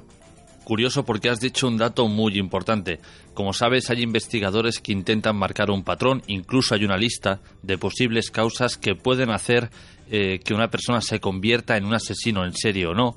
Y uno de estos factores es precisamente un golpe en la cabeza, tal y como le pasó a otro célebre, famoso serial killer como fue John Wayne Gacy o más conocido como el payaso asesino. Tal vez estamos ante que Richard Ramírez fue quien fue precisamente por este golpe. Mm, Bueno, yo no estoy de acuerdo con esa teoría, famosa esa teoría de que, bueno, que tal, que el golpe, que, el trauma. A ver, el monstruo está ya de, siempre. Que el golpe pueda acelerar el, surgir de esa bestia o no, eso no lo sabemos. Porque realmente hoy en día quien te diga un- una palabra plan, pam, aquí lo pongo en la mesa y esto es dogma de fe, sobre el tema de lo que son los sociópatas, lo llevamos muy mal porque ni ellos mismos aclaran. Hay 50.000 vertientes y 50.000 teorías, ¿no? Como ya hemos dicho, Richard Ramírez es hijo de un matrimonio conflictivo y disfuncional. El padre era un trabajador ferroviario bastante violento que constantemente golpeaba a su esposa y sus hijos, pero además había otro ingrediente explosivo en esta combinación, su tío Mike. Sabemos, Aníbal, cómo influyeron todas estas imágenes tan ilustrativas que el tío Mike le enseñaba a Richard. Bueno, él sigue con su primo prácticamente, pasa más tiempo en casa de su, de su primo que en la suya.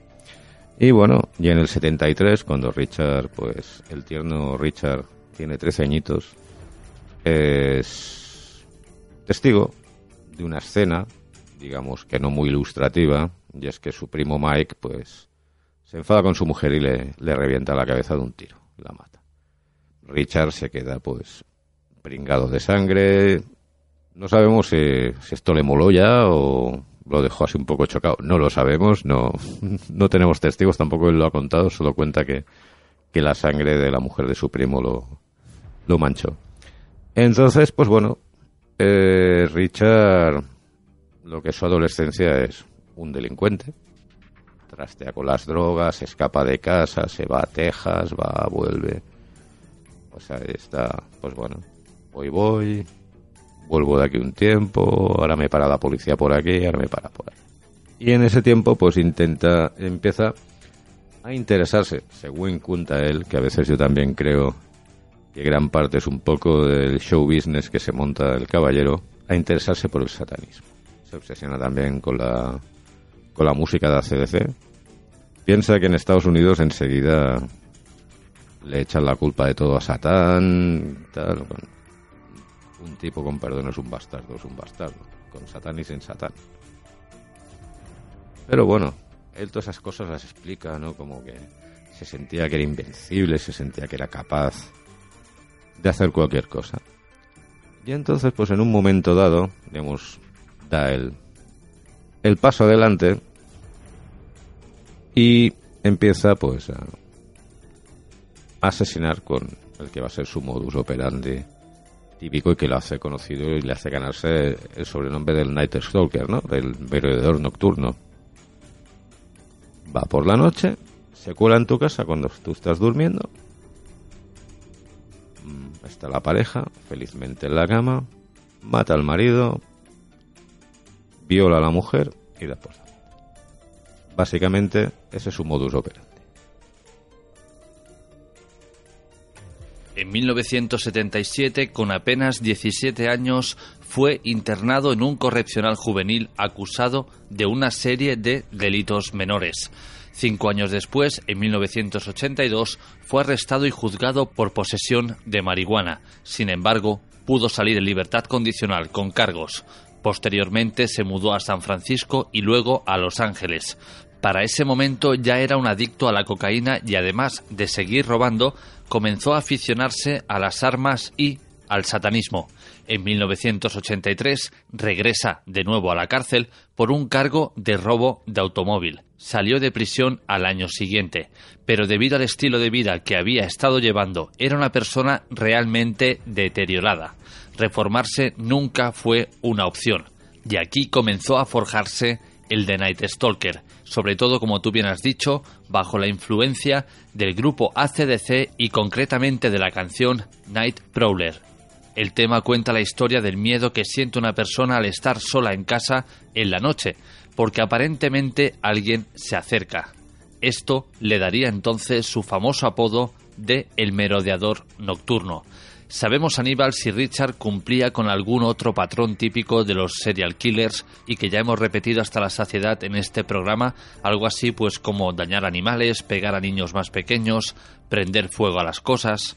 No se sabe, del tema del daño a animales no se sabe. Lo que sí sabe, es lo que te he dicho. Lo que sí sabemos es que es un, es un pequeño delincuente. Ya, o sea, desde los nueve años ya empieza a trastear con drogas, etcétera. Quiero decirte que cuando ya ocurre el, el crimen de su primo, él tiene 13, él ya lleva cuatro años que lleva ya jugando con las drogas. Creo, creo que ese dato sí puede ser importante, ¿no? Para quizá llegar a, a ver de dónde viene esa, esa mente delirante de que, que cree que, bueno, hacer un pacto con Satán le hace invencible y que puede entrar, matar a quien quiera irse tranquilamente sin que nadie le coja. Vamos a profundizar un poquito más en los crímenes de Richard Ramírez. Bueno, pues su técnica básicamente es esa que te digo. Eh, cuando se le capturó, se le, se le juzgó por 14 asesinatos, 5 intentos de asesinato, 9 violaciones, dos secuestros, muy curiosos, que era, cojo un niño, lo secuestro, me lo llevo a 300 kilómetros y lo dejo allí. Sin más sentido, sin rescate, sin nada. O sea, me lo llevo y lo abandono donde Cristo perdió la alpargata, porque soy Richard Ramírez y molo mucho. Situado en el 640 de Main Street, en la ciudad de Los Ángeles, se levanta un colosal hotel de 600 habitaciones, conocido como el Hotel Cecil. Aunque a día de hoy se llama Stay on Main, nadie olvida lo que este lugar significa. Suicidios, asesinatos, fantasmas y un largo etcétera. Y además dio cobijo a tres célebres personajes de la crónica negra. La Dalia Negra, momentos antes de su muerte, el asesino en serie Johann Jack Anterweber, culpable de la muerte de 12 prostitutas, y a Richard Ramírez. ¿Qué sabemos, Aníbal, del paso de Richard por este famoso hotel? A ver, poca cosa sabemos, o sea, Richard Ramírez estuvo allí cuatro meses, tampoco es que viviera una vida. Y tampoco te podría ahora concretar fechas, pero sí sabemos que, bueno, pasó cuatro meses justo mientras estaba él pues cometiendo sus crímenes. Y poco más hay que decir del Hotel Cecil, no sabemos. Se hablaba con los fantasmas ahí, se veía Satán en el descansillo, o yo qué sé, invocaba a los demonios en el cagadero, no lo sé. Háblanos ahora, Aníbal, de las víctimas. eh, ¿Cómo era su modus operandi? Si eran todas iguales, si las elegía al azar. Bueno, como ya he comentado antes, su modus operandi era escabullirse dentro de la casa. Gran parte de las víctimas, pues fueron, matrimonios, ¿no? Aprovechaba, mataba al marido, violaba a la mujer. Pero también hubo abusos a menores, incluso atac- atacó pues, a un par de ancianas. Eh, sí, eso sí, siempre, siempre había un componente sexual en el crimen. Tú imagínate, eso sí, tiene que ser como bastante terrorífico. Y te explicaré que eso inspiró algo. Ahora cuando termine de explicarte lo cuento. Imagínate despertarte de madrugada. Tienes una sensación rara, ¿no?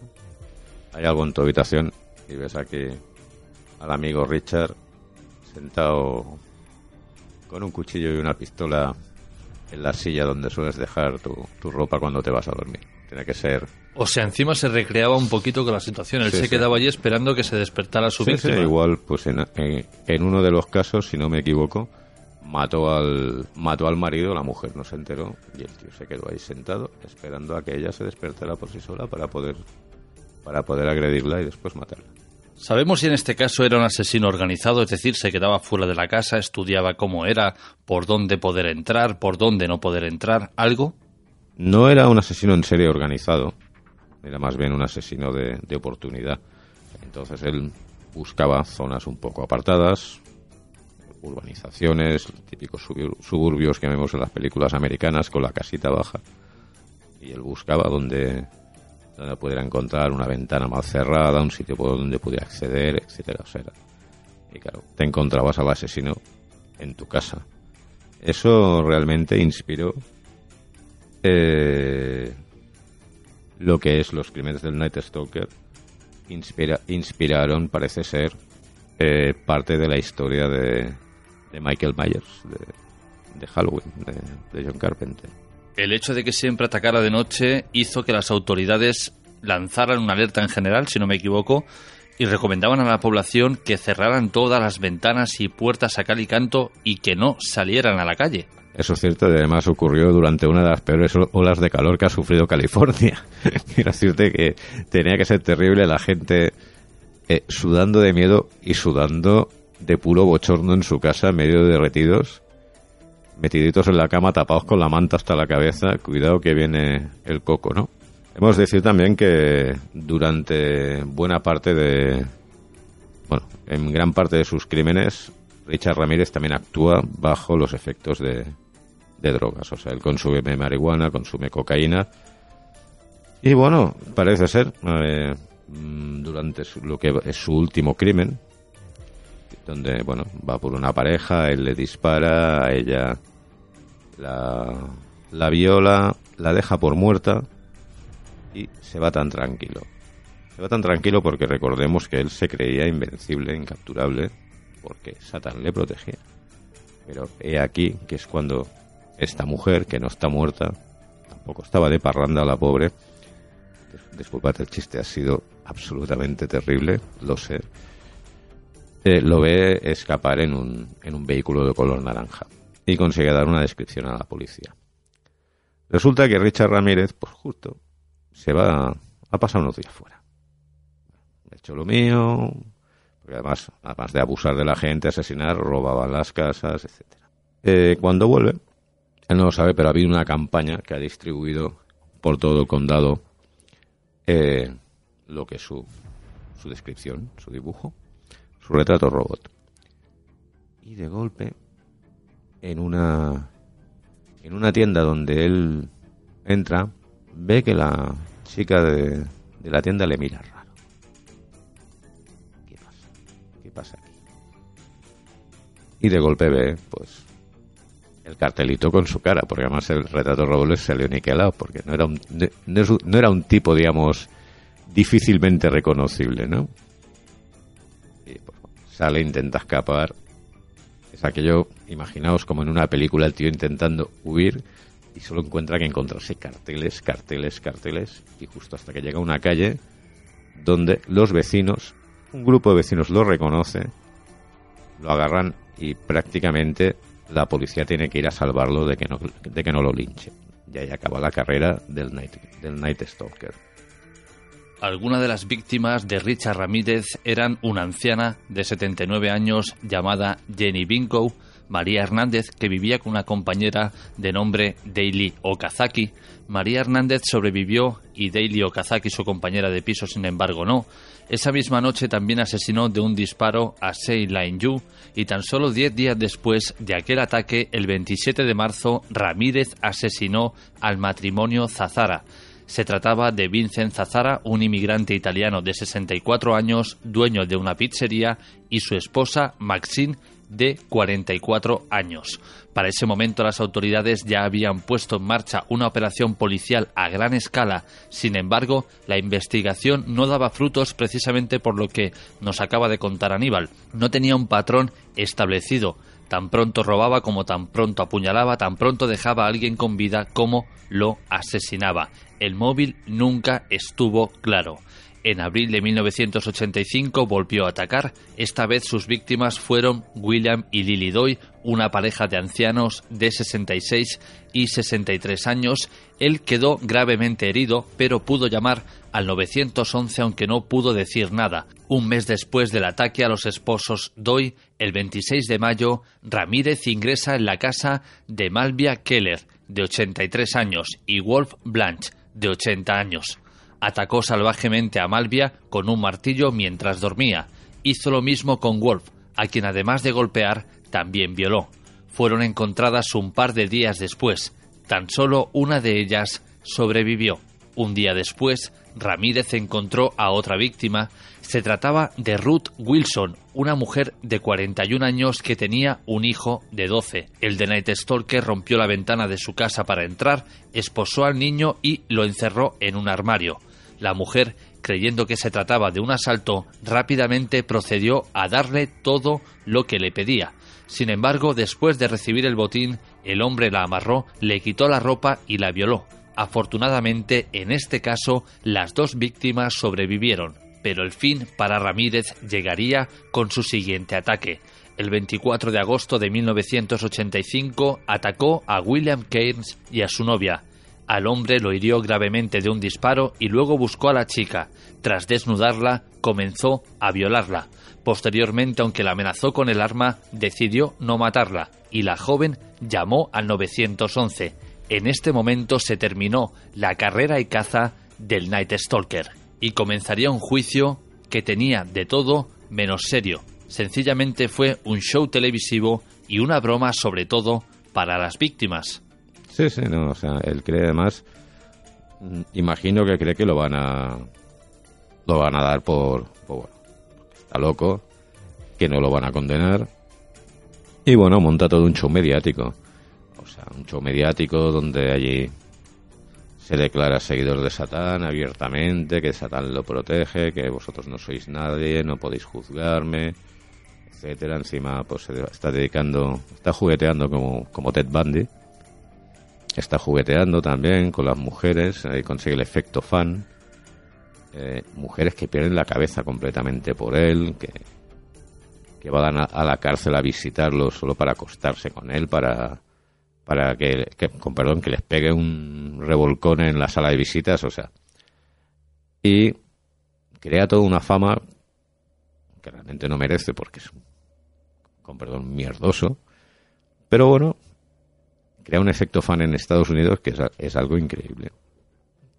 Pero bueno, sabemos también cómo es Estados Unidos y cómo es la mitomanía en Estados Unidos. O sea, como el otro día hablé de que Ed Gein tiene clubs de fans, se hacen figuras de acción de las que yo tengo.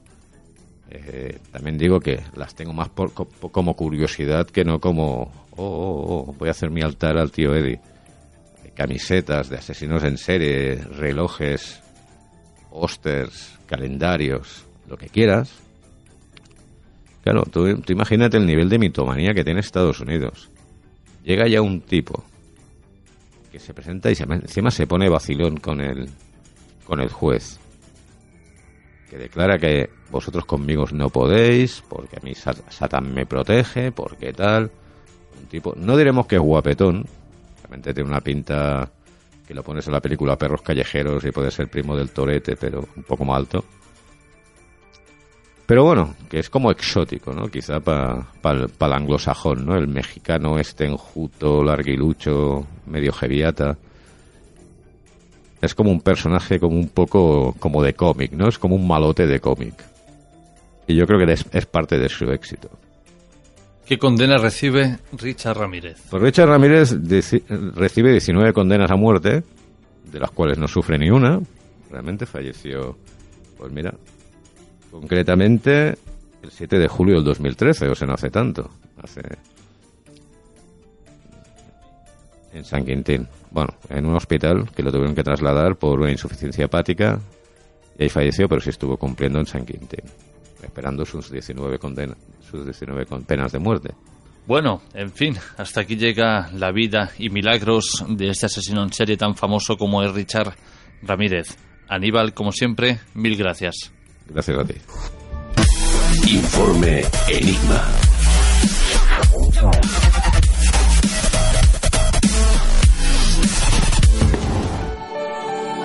Imaginar cómo debe ser la vida de alguna de las personas que te cruzas por la calle es un juego divertido.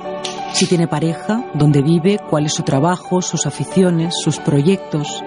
A lo mejor podría llegar a ser tu mejor amigo, o a lo peor, estamos ante un asesino a punto de cometer un crimen. En este caso, si la mirada se dirige a nosotros, hay que procurar que el juego no se convierta en realidad. Cuando escuchamos hablar del término serial killer o asesino en serie, constantemente asociamos esta terminología con países extranjeros. Rara es la ocasión en la que creemos que esto pueda suceder en la península ibérica.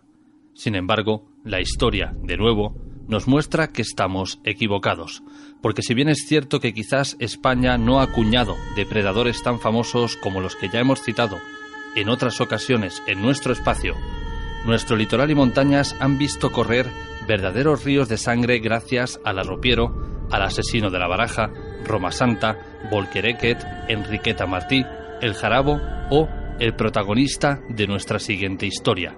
Y es que esa frase que le gusta tanto a nuestro compañero Juan Rada, de asesino de boina, navaja y alpargata, encaja a la perfección con Juan Díaz de Garallo. Julio Corral San Román, escritor, investigador y divulgador especializado en dar a conocer misterios y enigmas y curiosidades históricas. Además, es colaborador en varios medios de comunicación de prensa escrita, televisión y radio. Y hoy está con nosotros para hablarnos de su novela Locos que no lo parecen y que trata sobre el personaje conocido como el Sacamantecas de Álava. ¿Cómo te encuentras, Julio? Hola, muy buenas noches. Muy bien, eh, pues eh, encantado de estar con vosotros, tenía muchas ganas y mira, por fin ha llegado el momento. Vamos a ver el sacamantecas de Álava, porque como ya he dicho en la introducción, cuando escuchamos el término serial killer, nunca creemos que esto pueda estar sucediendo en nuestro país. Pero Roma Santa, eh, Enriqueta Martí o el que tú precisamente has investigado 15 años, Juan Díaz de Garallo, dan muestra de que sí que hemos tenido verdaderos asesinos en serie en tierras españolas. Sí, y, asesinos en series que han, han marcado escuela. O sea que yo, mira, ahora según lo estabas comentando, el, un poco eh, esa imagen que tenemos de, de, de que los asesinos en serie es algo que ocurre siempre fuera de, de nuestras tierras. Yo recuerdo que precisamente si me empecé a interesar por, por la figura de Juan Díaz de Garallo, fue a raíz de, un programa de, de radio en el que lo colaboraba y que mm, en el previo que, que se estaba haciendo, pues eh, sacaron una fotografía de, de este hombre, de Juan Díaz de Garallo, y, me sorprendió a mí. O sea, el, el hecho de saber de que que había una persona que, prácticamente habría sido vecino mío porque eh, vivimos, yo vivo y él vivió en su momento en, la misma ciudad y que había cometido esos crímenes, ¿no? Y eso fue lo que me llevó precisamente a, investigar esta figura con la que realmente he acabado obsesionado. Eso es, eso está claro, he estado obsesionado por él. Como yo he dicho, Juan Rada, que muchas veces colabora con nosotros, siempre define a los asesinos en serie españoles como un poco garrulos, ¿no? Eh, boina, alpargate, navaja. En este caso, cuando vemos una imagen del siglo XIX de Juan Díaz de Garallo, parece que encaje a la perfección con esta terminología. Lo, encaja. O sea, estamos eh, hablando de un, de un aldeano, las, eh, las imágenes que seguramente más de, más de un oyente habrá visto, aunque ahora mismo no las asocie, hablamos pues es una persona con su pantalón de pana, su camisa, su chaleco, la boina, eh, y quizás ese es el, aunque suene un poco extraño eh, utilizar estos términos, ¿no? Pero el complejo que hemos tenido siempre con, con, nuestros asesinos, si se puede decir de alguna forma, ¿no? Porque hablamos de Jack el Destripador y, y siempre lo imaginamos como una figura elegante, bien vestida, eh, con glamour, por decirlo de alguna forma. Sin embargo, los nuestros son esos, son eh, eh, la escoria de, la sociedad, aunque estamos hablando de gente que al final hace lo mismo, pero eh, a nuestros asesinos los tenemos siempre con, los vemos de una forma más despectiva que a los, los de otros países, ¿no? Incluso en eso estamos un poco acomplejados, yo creo. Julio, tengo en mis manos tu novela, Locos que no lo parecen, que es una reedición, si no me equivoco, en este caso, por Guante Blanco. Si le doy la vuelta, en la contraportada, observo una imagen bastante grotesca. Digamos que es una mujer encima de una mesa, cortada a trozos y la cabeza mirando hacia nosotros. ¿Esta es una víctima de Juan Díaz de Garallo? No, en este caso no. No, pero eh, viene... Eh, es un poco la forma de, de, mostrar a la gente lo que se va a encontrar. Realmente de las víctimas de Juan Díaz de Garallo no hay fotografías. Es más, ni siquiera hasta la publicación de, esta novela eh, eh, habían salido a la luz los, los nombres y apellidos de estas, de estas mujeres. No siempre se habían tratado de una forma eh, únicamente como datos estadísticos. Nadie se había preocupado por sacarlas a la luz. Pero a lo que voy es esta imagen tan brutal va a poner un poco en antecedentes al lector de qué es lo que se va a encontrar. Porque todos hemos oído hablar del sacamantecas, nos podemos imaginar todo tipo de, crímenes, pero cuando profundizamos en, lo que realmente hizo, eh, nos encontramos algo brutal. O sea, a mí, alguna vez lo he comentado, eh, ha habido momentos en los que se me ha hecho muy duro el tener que describir los crímenes que cometía mm, eh, por la forma en la que me lo imaginaba. O sea, siempre me ha dado es el único temor que he tenido yo frente al lector, es que haya gente que, sea capaz de, visualizarlos como yo los, los imaginaba, y estamos hablando de crímenes realmente brutales, o sea, cosas muy, muy salvajes. Ahora profundizaremos un poco en alguno de ellos, pero como bien he dicho al principio, has tardado 15 años en recopilar toda la información. ¿Creías en algún momento que tardarías tanto tiempo en recopilar la vida de Juan Díaz de Garallo? Mira, ese, siempre ha sido el tema, eh, el tema pendiente para mí. En realidad nunca tuve intención de, escribir eh, nada sobre ello. Sí que alguna vez, eh, porque bueno, yo iba recopilando información. el dato más absurdo, suelo comentar que incluso me he desplazado a Toledo buscando en, el Museo del Ejército, buscando la pipa en la que él fumaba. O sea, cualquier detalle, el, el detalle más mínimo que que podía encontrar o, la pista eh, más insignificante que podía seguir, yo lo seguía. O sea, he tenido auténtica obsesión, como he dicho al principio, pero nunca con intención de publicar nada.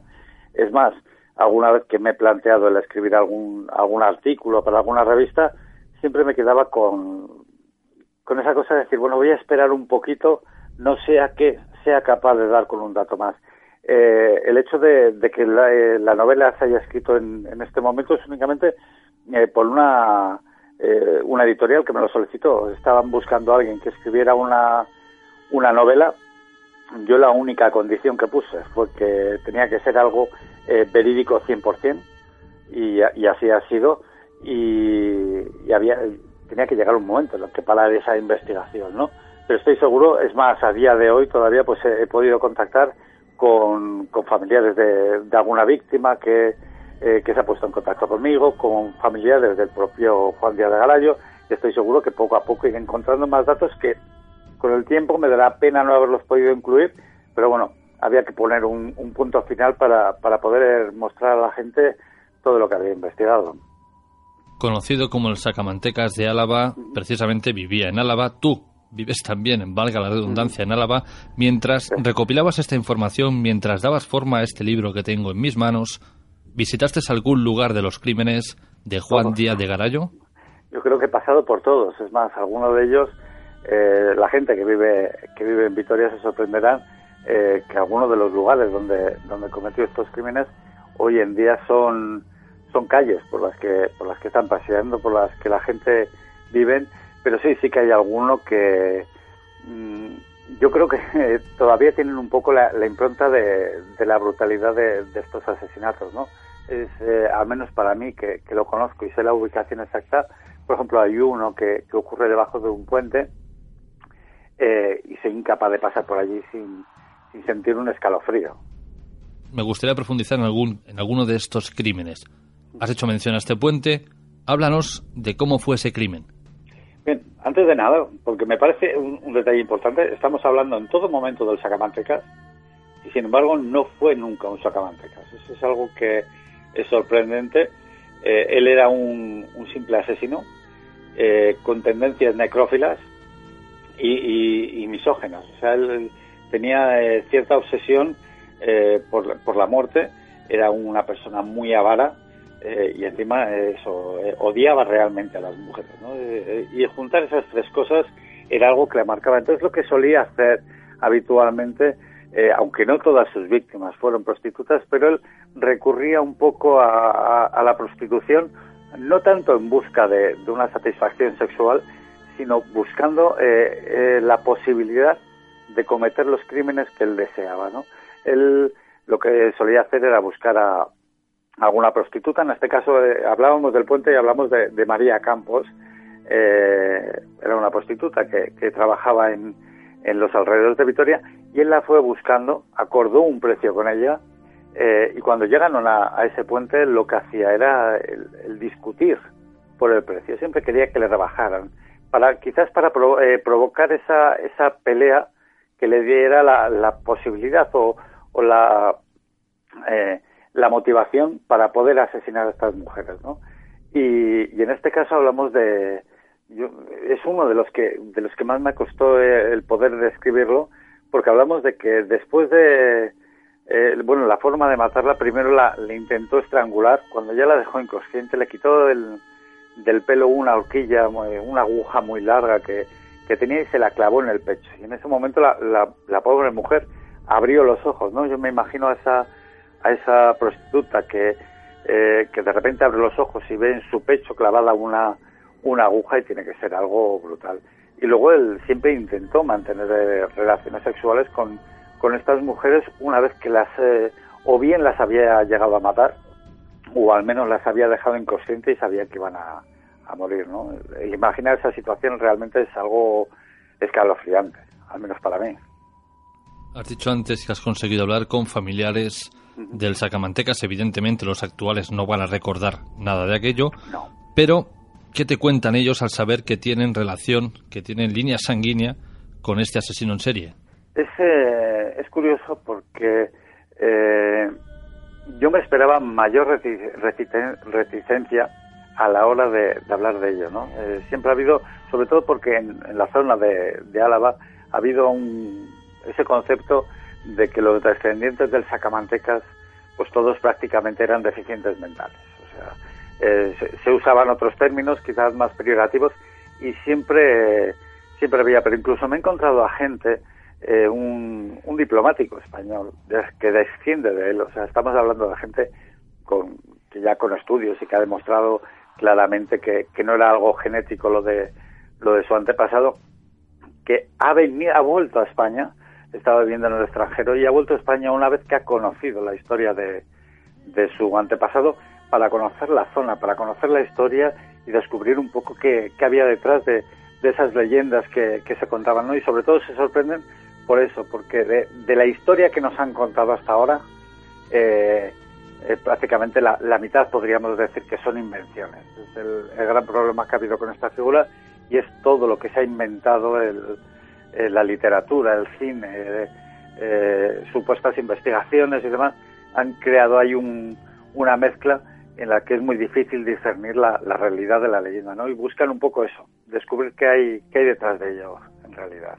Juan Díaz de Garallo era, en este caso, un deficiente mental. Eh, el término médico utilizado en, en, su momento era imbécil. Sé que ahora tiene un, un, un significado muy diferente, pero era, eh, era el, el, la patología real eh, con la que los médicos, el doctor Esquerdo, sobre todo le, le, definía. Un auténtico imbécil. Una persona que sí que sufría eh, unos trastornos eh, psicológicos. Mm, ahora no, la verdad es que no sabría muy bien eh, eh, en qué en qué enfermedad se le podría encuadrar, pero sí que era, era algo evidente, ¿no? Una persona que no tenía prácticamente moralidad, que se eh, que se autojustificaba eh, por sus crímenes, que no que no entendía el, el qué había de malo en aquello que estaba haciendo y sobre todo eso, ¿no? Que buscaba el, su propia satisfacción si, anteponiéndola absolutamente a cualquier otra cuestión que, que pudiese presentarse ante él. Julio, cuéntale a los oyentes qué pueden encontrar en este libro que tengo en mis manos, Locos que no lo parecen. Sobre todo, a mí lo que más me ha preocupado y lo que más me gustaría que, eh, que la gente tuviese claro, porque insisto, se van a encontrar situaciones muy crudas, es que lo que van a leer va a ser eh, todo 100% verídico. Yo me he preocupado muchísimo, es mi gran obsesión. No soy novelista, no soy escritor, eh, solo definirme como, eh, como un mero curioso, alguien que le, que le interesan, eh, pues eso, las historias curiosas y demás. Eh, y, y, y, realmente, o sea, lo que me preocupa es que se conozca la verdad de, los hechos.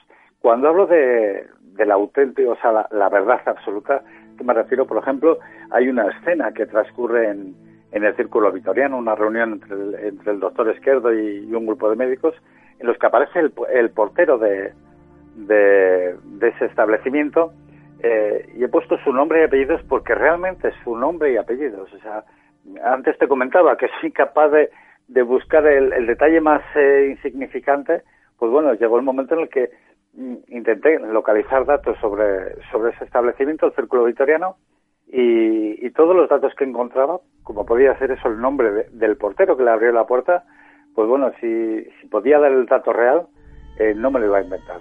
Entonces la gente lo que se va a encontrar es la verdad, porque se han contado demasiadas eh, leyendas, ya incluso en la época en la que eh, ocurren los, los crímenes, ya empiezan a contarse leyendas, a inventarse cosas, y todo eso ha creado eso, un, un personaje de leyenda todos tenemos la imagen del sacamantecas, y se acuerdan que nos asustaban cuando éramos niños, eh, que nada tiene que ver con, con, el auténtico criminal.